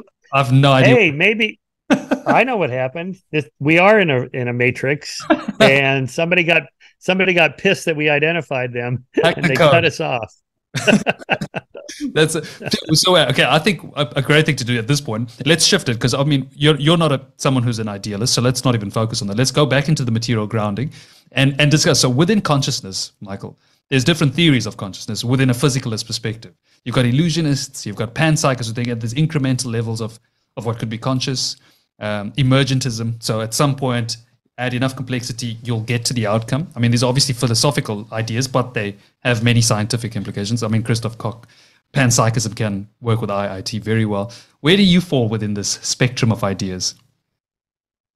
Uh, I do think it's a you know complex adaptive systems in which you know more layers of neural networks, the more complex your conscious sentience can be. You know, I think all animals have some level of sentience. I think my dog, like Christoph talks about his dog a lot. Mm. Uh, you know, I think my dog is sentient for sure. And he has, you know, is he conscious? You know, okay, so much of it depends on how you define these terms. And we just say, you know, consciousness form of sentience, you're aware of your environment and you have a model of your environment, you interact with the environment if you want to go beyond that, you're aware that you're aware. I don't think my dog's aware that he's aware. Of course, I wouldn't know for sure, but it seems unlikely. That requires, you know, layers on top of layers of neural network, something like that. Um, you know, Antonio Damasio has this theory about the, you know, the models of the of the world. The brain has these models of everything, so they can even just navigate around the room here without bumping into stuff. I have a model of what the room is like. I have a model of my body I know how my body, I have a model of how my body moves around these objects and so on. And there's just models on top of models, but you know, in, in, in a kind of a meta way, if you have models of models of models of models, at some point, you, you know, consciousness just kinds of kind of emerges consciousness in this sort of self-consciousness way. Mm. You know, I'm aware that I'm aware uh, of my models, something like that. Although that always had a feeling to me of, and then a miracle happens Mm. you know, so we have this physical system and it gets more complex, and and then this magical thing happens and mm. consciousness happens. You know what? That's, what that's the combination do- problem in panpsychism. It's the combination problem. I mean, at, at what point right. it's really happening, we don't have an explanation for that. right. It feels like we're we're doing the God of the gaps argument, and then in that gap right there, that's where the miracle happens, or God steps in, or or the consciousness comes online, or I don't know. Again, that that may be a conceptual problem we're talking about. Maybe we just don't understand enough about the brain. Uh, you know, again, I'm old enough. Well, about to turn 69 next week. That I remember older theories of consciousness and how the brain works, and they're always changing. Mm. And it's like maybe we just really don't know enough to know how to get to an answer or even construct the problem in a way that's answerable, that it's a soluble problem.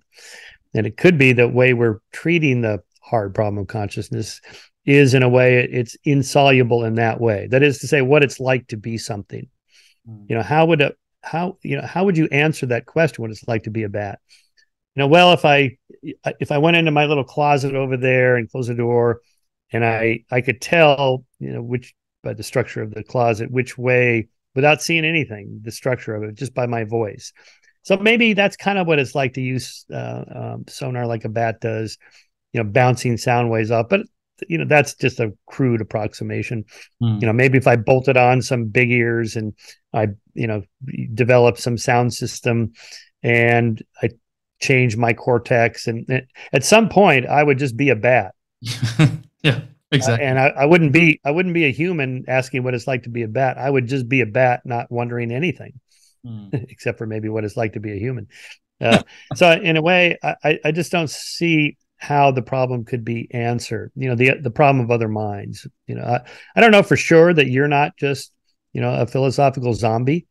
Mm. And it, it, looks like, I mean, you're nodding. Uh, it looks like you're comprehending what I'm saying, but you could you could just be some robot that fakes all that. I don't know for sure, mm. but I so here I apply the Copernican principle to myself. Uh, I do what you do. I'm not special. You're probably not special. You're probably just another human like me, and all our brains are pretty much wired up the same way with with neurotransmitter substances and synapses and it's pro you're probably feeling what I'm feeling. There's a good chance mm. that when you show emotions that I recognize, there's a reasonable chance that you are feeling what I feel inside. That seems about as good as it can get without my actually knowing for sure that your red looks like my red or whatever. Yeah, that's the thing. It's it's fundamentally. I, I, that's why I think it it really is one of those impossible tasks. It's like hitting just hitting a brick wall. Um, you'll it's it's almost impossible to ever really experience someone else's red. It's it's almost like a fundamental impossibility of reality. But then again, I don't want to go as far as saying that this is almost an élan vital of of, of another topic. well, I don't know. It's back to that kind of dualism. It, it, suggests that the little homunculus in me, my mini me, can tiptoe over into your skull to see what your red looks like. Mm. I mean, it's just not, it's just an incomprehensible idea. It is. It's just fundamentally. I mean, and that's another example. I mean, uh, we're still stuck in that dualistic way of thinking. I mean, even with the with the virtual reality, I mean, if there's a software or a hardware, there still has to be these two elements almost. It's it's like we've got to have these two component parts in order to have this discussion, which is strange, to very difficult to escape yeah, back to you know Chomsky. It's like, what, what does it seem like? Use common sense. Come on, isn't it more likely that all the other people around you are, you know, like you? Mm. They're not philosophical zombies. And while you can't know exactly what they're feeling, you can ask, mm. you can look, you can be perceptive. Well, here's this person crying on the sidewalk and they're lying there. I suspect they feel sad that's a reasonable assumption, right? There, there's something going on. I'm going to walk over there and go, "Are you okay? What's can I do something to help?" You know, it's not it's not it's not delusional. That's that's a reasonable assumption. Mm. Your your initial approach when you focused on that sentience, uh, um, you know Nicholas Humphrey, I'm, I'm sure. Um, yeah, he wrote I, I don't know sentience. Yeah, yeah, he wrote the book Sentience. So he, he calls it almost yeah. the invention of consciousness. So he started off as an illusionist because he, he believes that these introspective ideas that we have about the mind and the way we introspect about it eventually culminates into this conclusion that we have this almost essence like entity that is consciousness and that's the fundamental problem is the way we're conceiving of this entity mm-hmm. might be an issue mm-hmm.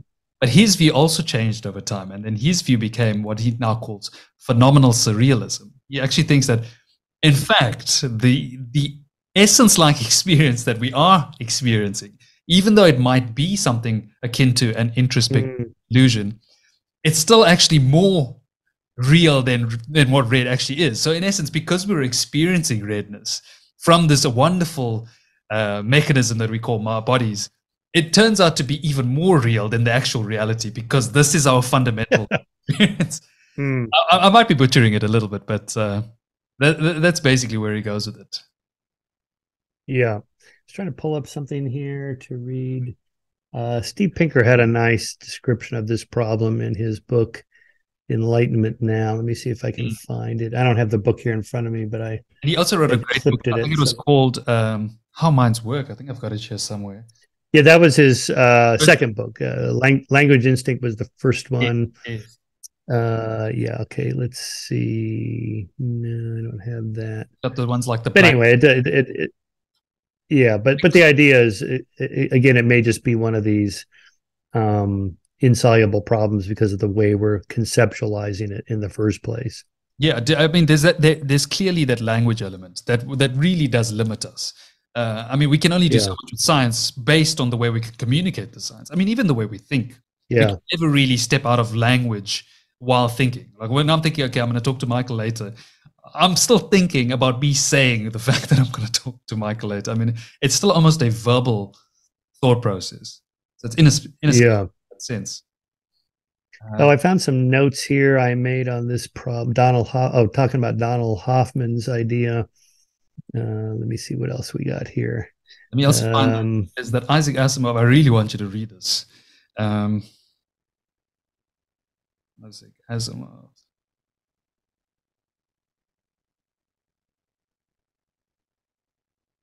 Wait, you didn't freeze on me there. Oh no, you're looking. Um, I'm sorry. I'm just checking out the, this essay. I want you to check out with Isaac Asimov. Oh right. Um,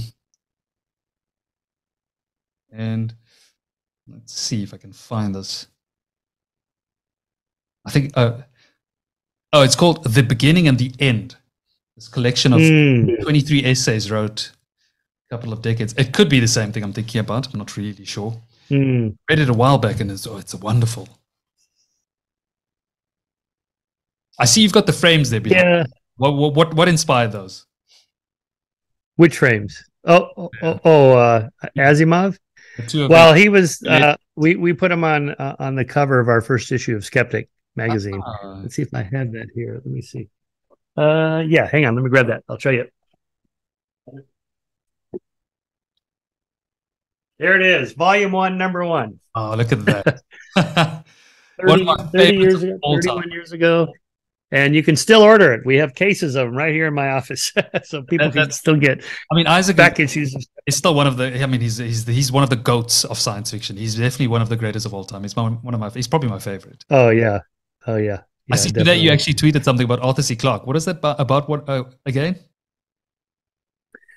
Uh oh, the uh, uh, oh, oh, oh! This morning's tweet. Yes, uh, I'll, I'll, read it because it's. Mm. I don't know. I just, dis, I just disagreed with what he said here, but um, from his quote, um, two possibilities exist: either we are alone in the universe, or we're not. Both are equally terrifying.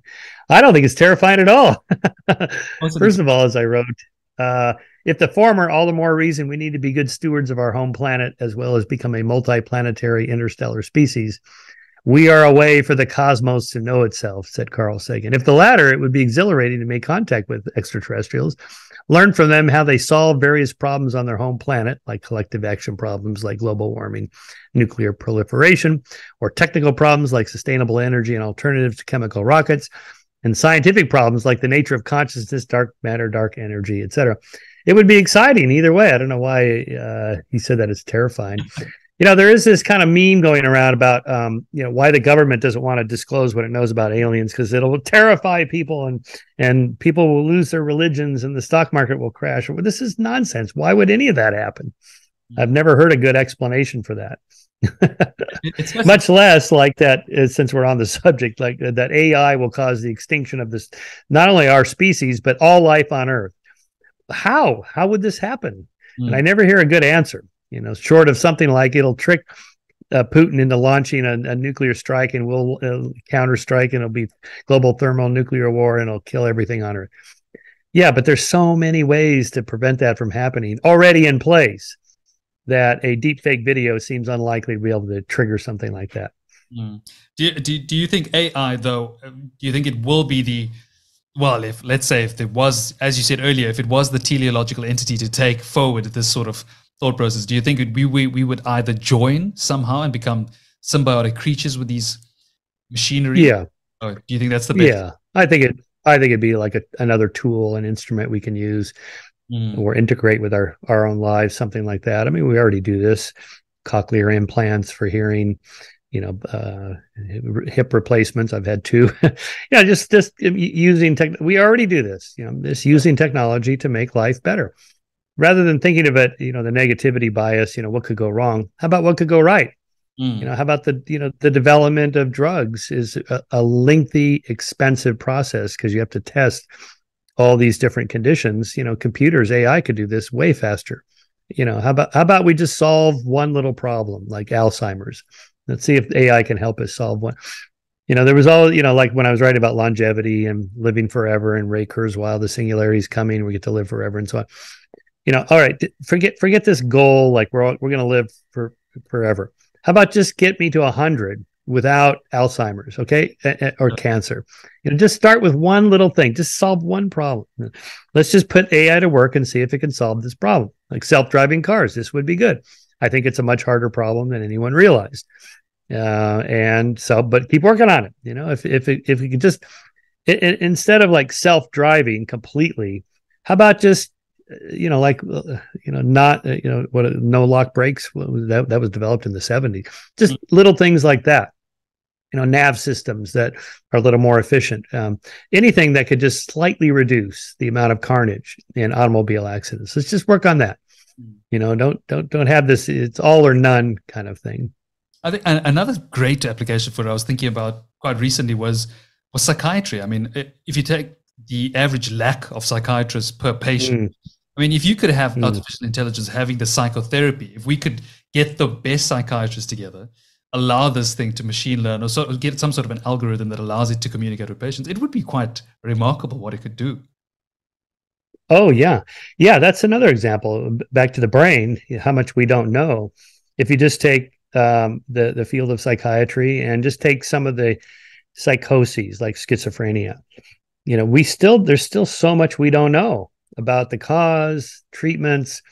It's really kind of depressing when you read the literature, going, "Wow, you know, when I started college, you know, this was going to be it. We're going to solve this problem by the 90s.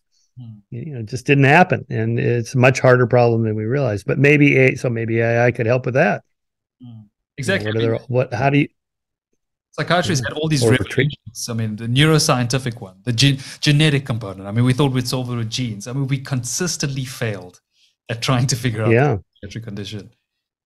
Yeah, same thing with Alzheimer's. You know, I, I don't have the Alzheimer's genes. I got the 23andMe. And so, okay.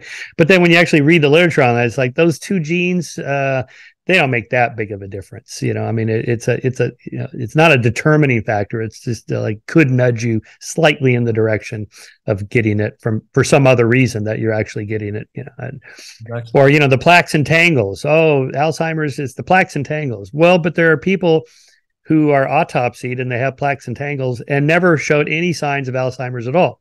And then there's people that die of Alzheimer's and they don't have any plaques and tangles. Okay, obviously there's there's more than that. there's other it's a really hard problem. Mm-hmm. So again, why not turn AI on that? See if we can solve those kinds of problems. Yeah, no, I think, I think it's a like uh, Kevin Kelly calls this uh, protopia. Hmm. Rather than utopia, forget aiming for utopia, perfect, you know, life for everybody everywhere right now. That's not going to happen. How about protopia? Just make tomorrow slightly better than today. Just like 1% better. Just a tiny little bit. And and do that every day for the next century and life will be quite a bit better. That's what we've been doing. Yeah. So, so you you agree basically with Steven Pinker's assessment of the progress we've made so far? Oh yeah, mm. totally. What, what, yeah. what for those who disagree, what would you say to them? Well, they're they're mo- those who disagree are mostly um, subject to the negativity bias. That is to say, uh, negative things stand out twice as much as positive things. It's kind of a derivative of loss aversion in behavioral economics. Losses hurt twice as much as gains feel good.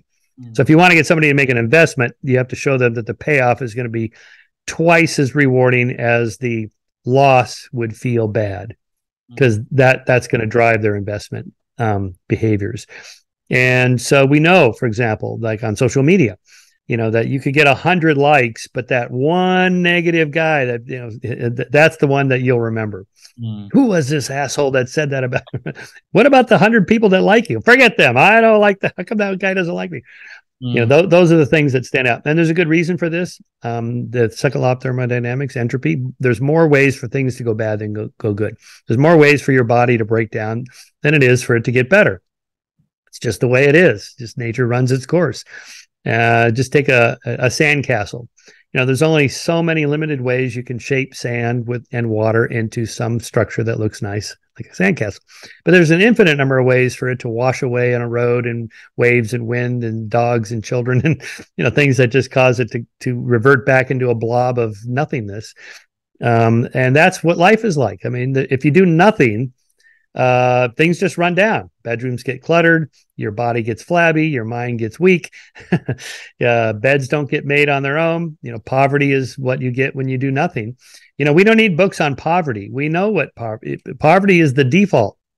It's you know what's the origin of wealth. That's the hard problem, and uh, and so on. So um, yeah anyway yeah, it's almost like framing, here but flipping, it's almost like flipping that framework and the perspective can actually make a big impact on the on finding solutions.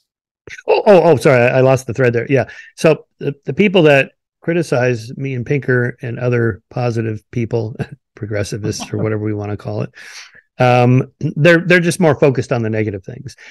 And the fact is, there will always be negative things. There will always be homicides. It's never going to be zero. There's always going to be a few racist assholes out there, misogynist assholes, and and they will stand out. Like, how can you say? things are better in race relations when look what those police did to that black guy. Mm. Yeah, I know. It's terrible what they did, you know, to George Floyd.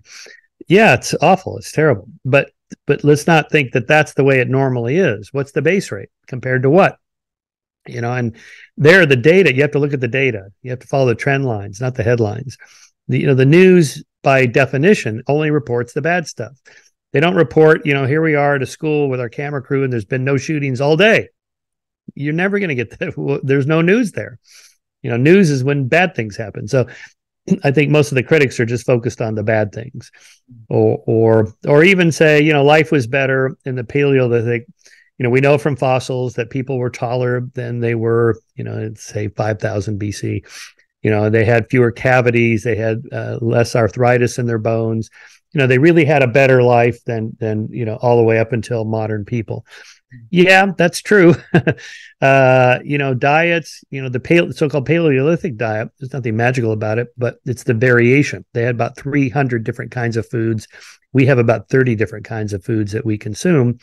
It's better to have variety in your diet. That's the kind of lesson of that. But we're not going back to the Paleolithic where there's, you know, 100,000 people on the entire planet. That's never going to happen. so we have to go forward solving the problems that civilization caused, like a monoculture that produces very few food substances and sedentary lifestyle and you know on and on and on diseases that spread in large populations that didn't have that problem in the paleolithic because these are small groups of a few dozen people. And so there were no you know disease contagions to rapidly spread through millions of people. That just didn't happen. Well okay but you know how many of you want to go back to living off the land as hunter gatherers? You know no uh, i wouldn't even know how to do it. Nobody could do it. Uh, and so you know just watch that show naked and afraid. Yeah. they dump those they dump those people out there in the middle of nowhere and they got a week to find their way oh my god. Is, who wants to live like that? I mean another very common misconception is that you take the average person and you tell them you could go back in time uh, and they get all carried away like yeah i could invent everything. Yeah. i could do anything. But the truth is they can't. The average human cannot do the most basic things we take for no. granted every day. They think they can invent right. the all over again. They don't know where to begin.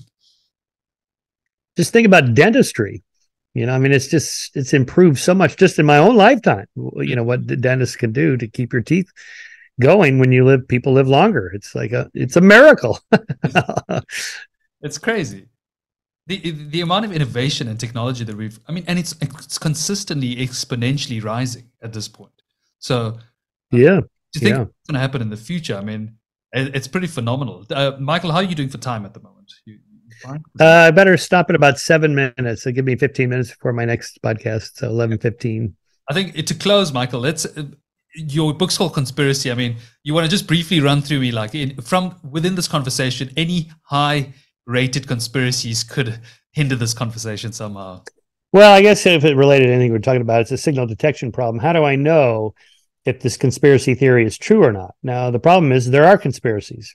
You know, we mentioned some of those, you know, the big pharma capturing the regulatory state by bribing people. You know, this happens all the time, insider trading. You know, how do these congressmen start, you know, they get elected and they're worth nothing. You know, 10 years later, they're worth a hundred million dollars. How does this happen? you know, they're, they conspire. There's insider trading. I mean, there's all kind Co- companies do this, government agencies do. You know, uh, you know, Watergate was a conspiracy. Uh, the CIA has done all sorts of things in its existence that, you know, without the approval of Congress or you know maybe uh, quasi legal or not, assassination of foreign leaders, overturning foreign country elections to favor a dictator over the other dictator because we prefer the fascist dictator over the communist dictator because they're friendlier to U.S. business interests. This kind of stuff happens all the time. So, but that doesn't mean the government's hiding the aliens or they faked the moon landing or they orchestrated 9 11. You know, you have to take them one at a time. So then it becomes a signal detection problem. You know, I hear a conspiracy theory. How do I know if it's true or not? And then we can just apply the normal methods of rationality and, and science to, well, okay, let's ask what's the source of that claim? Who said that? Uh, and you know where was that published and did anybody fact check it and what's the evidence for it how do you know that's true um, it may be true again bayesian you know it, it, maybe it's not zero uh, it could be true but you know does that fit with the way the world works? Um, is there how many people would have to be involved in the conspiracy? You know a few people okay that that's possible. Most conspiracies involve very few people because people can't keep their mouth shut they're incompetent they you know coordinating everybody has to be at the right place at the right time and there's a hundred different people that have to do their exact thing at two o'clock. Unlikely to happen. There's just too many chance contingencies randomness incompetence and so on. I've been tweeting uh, since my book came out uh, the, the, the, kind of the standard skeptical line on this. You know, never attribute to malice what can be explained by incompetence or chance. Mm-hmm. And then and then the um, uh, the the plane crash with uh, Prigozhin in it. I said, never mind, not this time. this one is definitely probably malice because you know. But again, how do I know that? Well, everybody knows Putin. You know, has his uh, enemies assassinated, and so it's you know very likely to be the case in there. You know so but again you have to take them one by one what's the evidence what's the you know the likelihood that somebody could do that sort of thing. Do they have the power to do it? Are they in a position to do it? Um, and, and so forth. And you know that's what insider trading investigations are all about. That's you know what the sec does when they launch those investigations or you know congressional hearings on ethical uh, issues in Congress. Uh, you know, the, they're they're looking for evidence for a conspiracy. Is it there or not? Yeah. You know, did the Democrats conspire to steal the 2020 election? Okay, that's a conspiracy theory. Could be true. Is it in fact true? And you know, the uh, how would you and I know?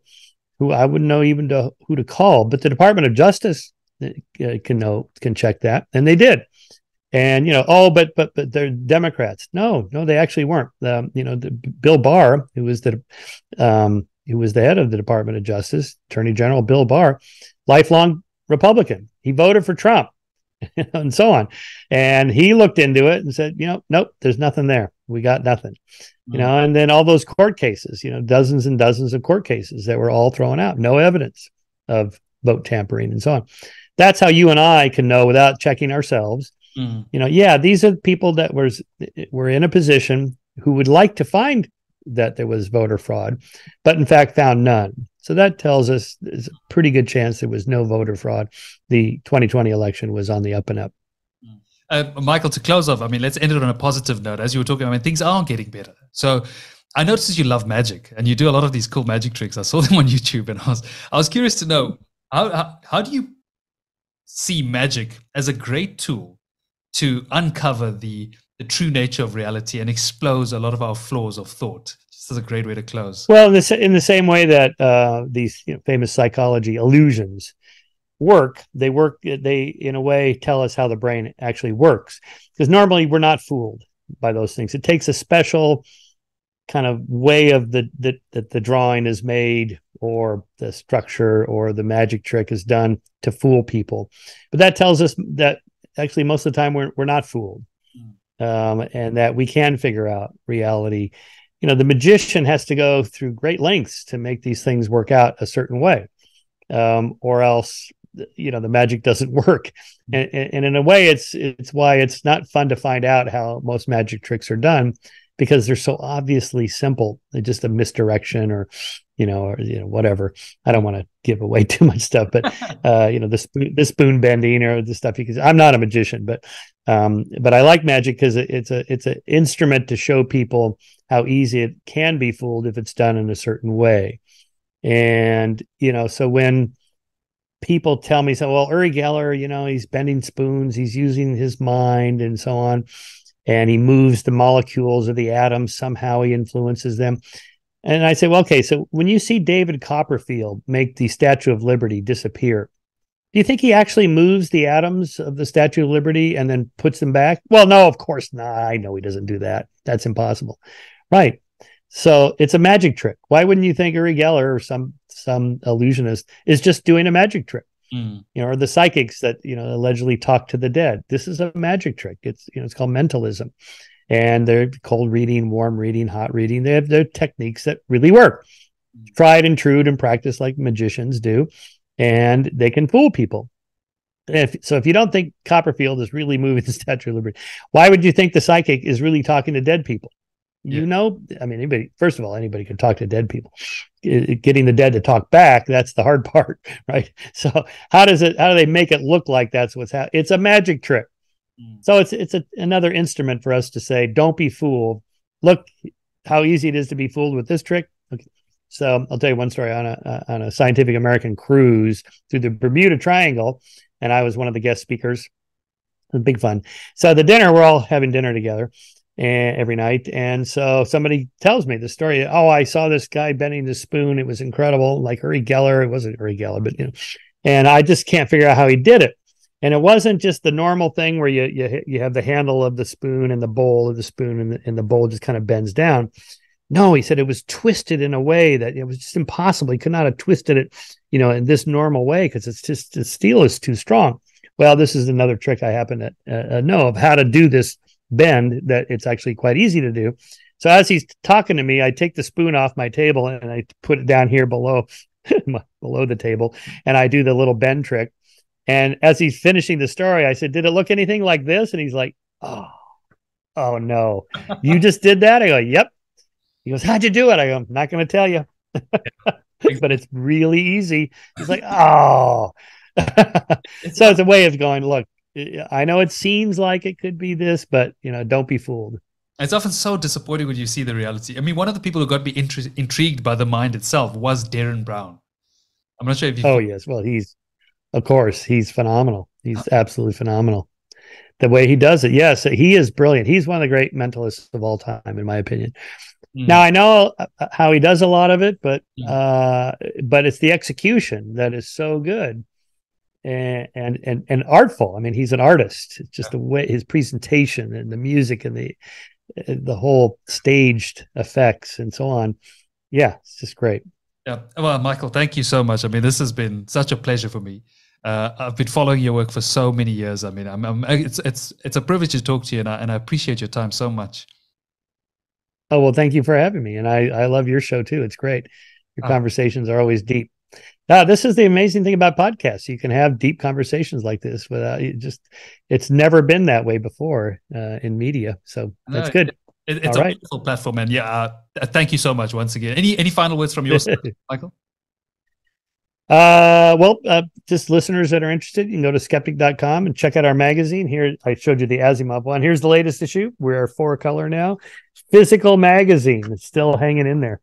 And uh, so we're supported by uh, Skeptic Society, 501c3 nonprofit, science education. So if you support us, go to skeptic.com. Mm, and everyone can also, I'll put a link to the Michael Shermer show. Uh, thanks again, Michael. I appreciate everything. Okay. Cheers. All right. Bye bye. okay. All right. Bye bye.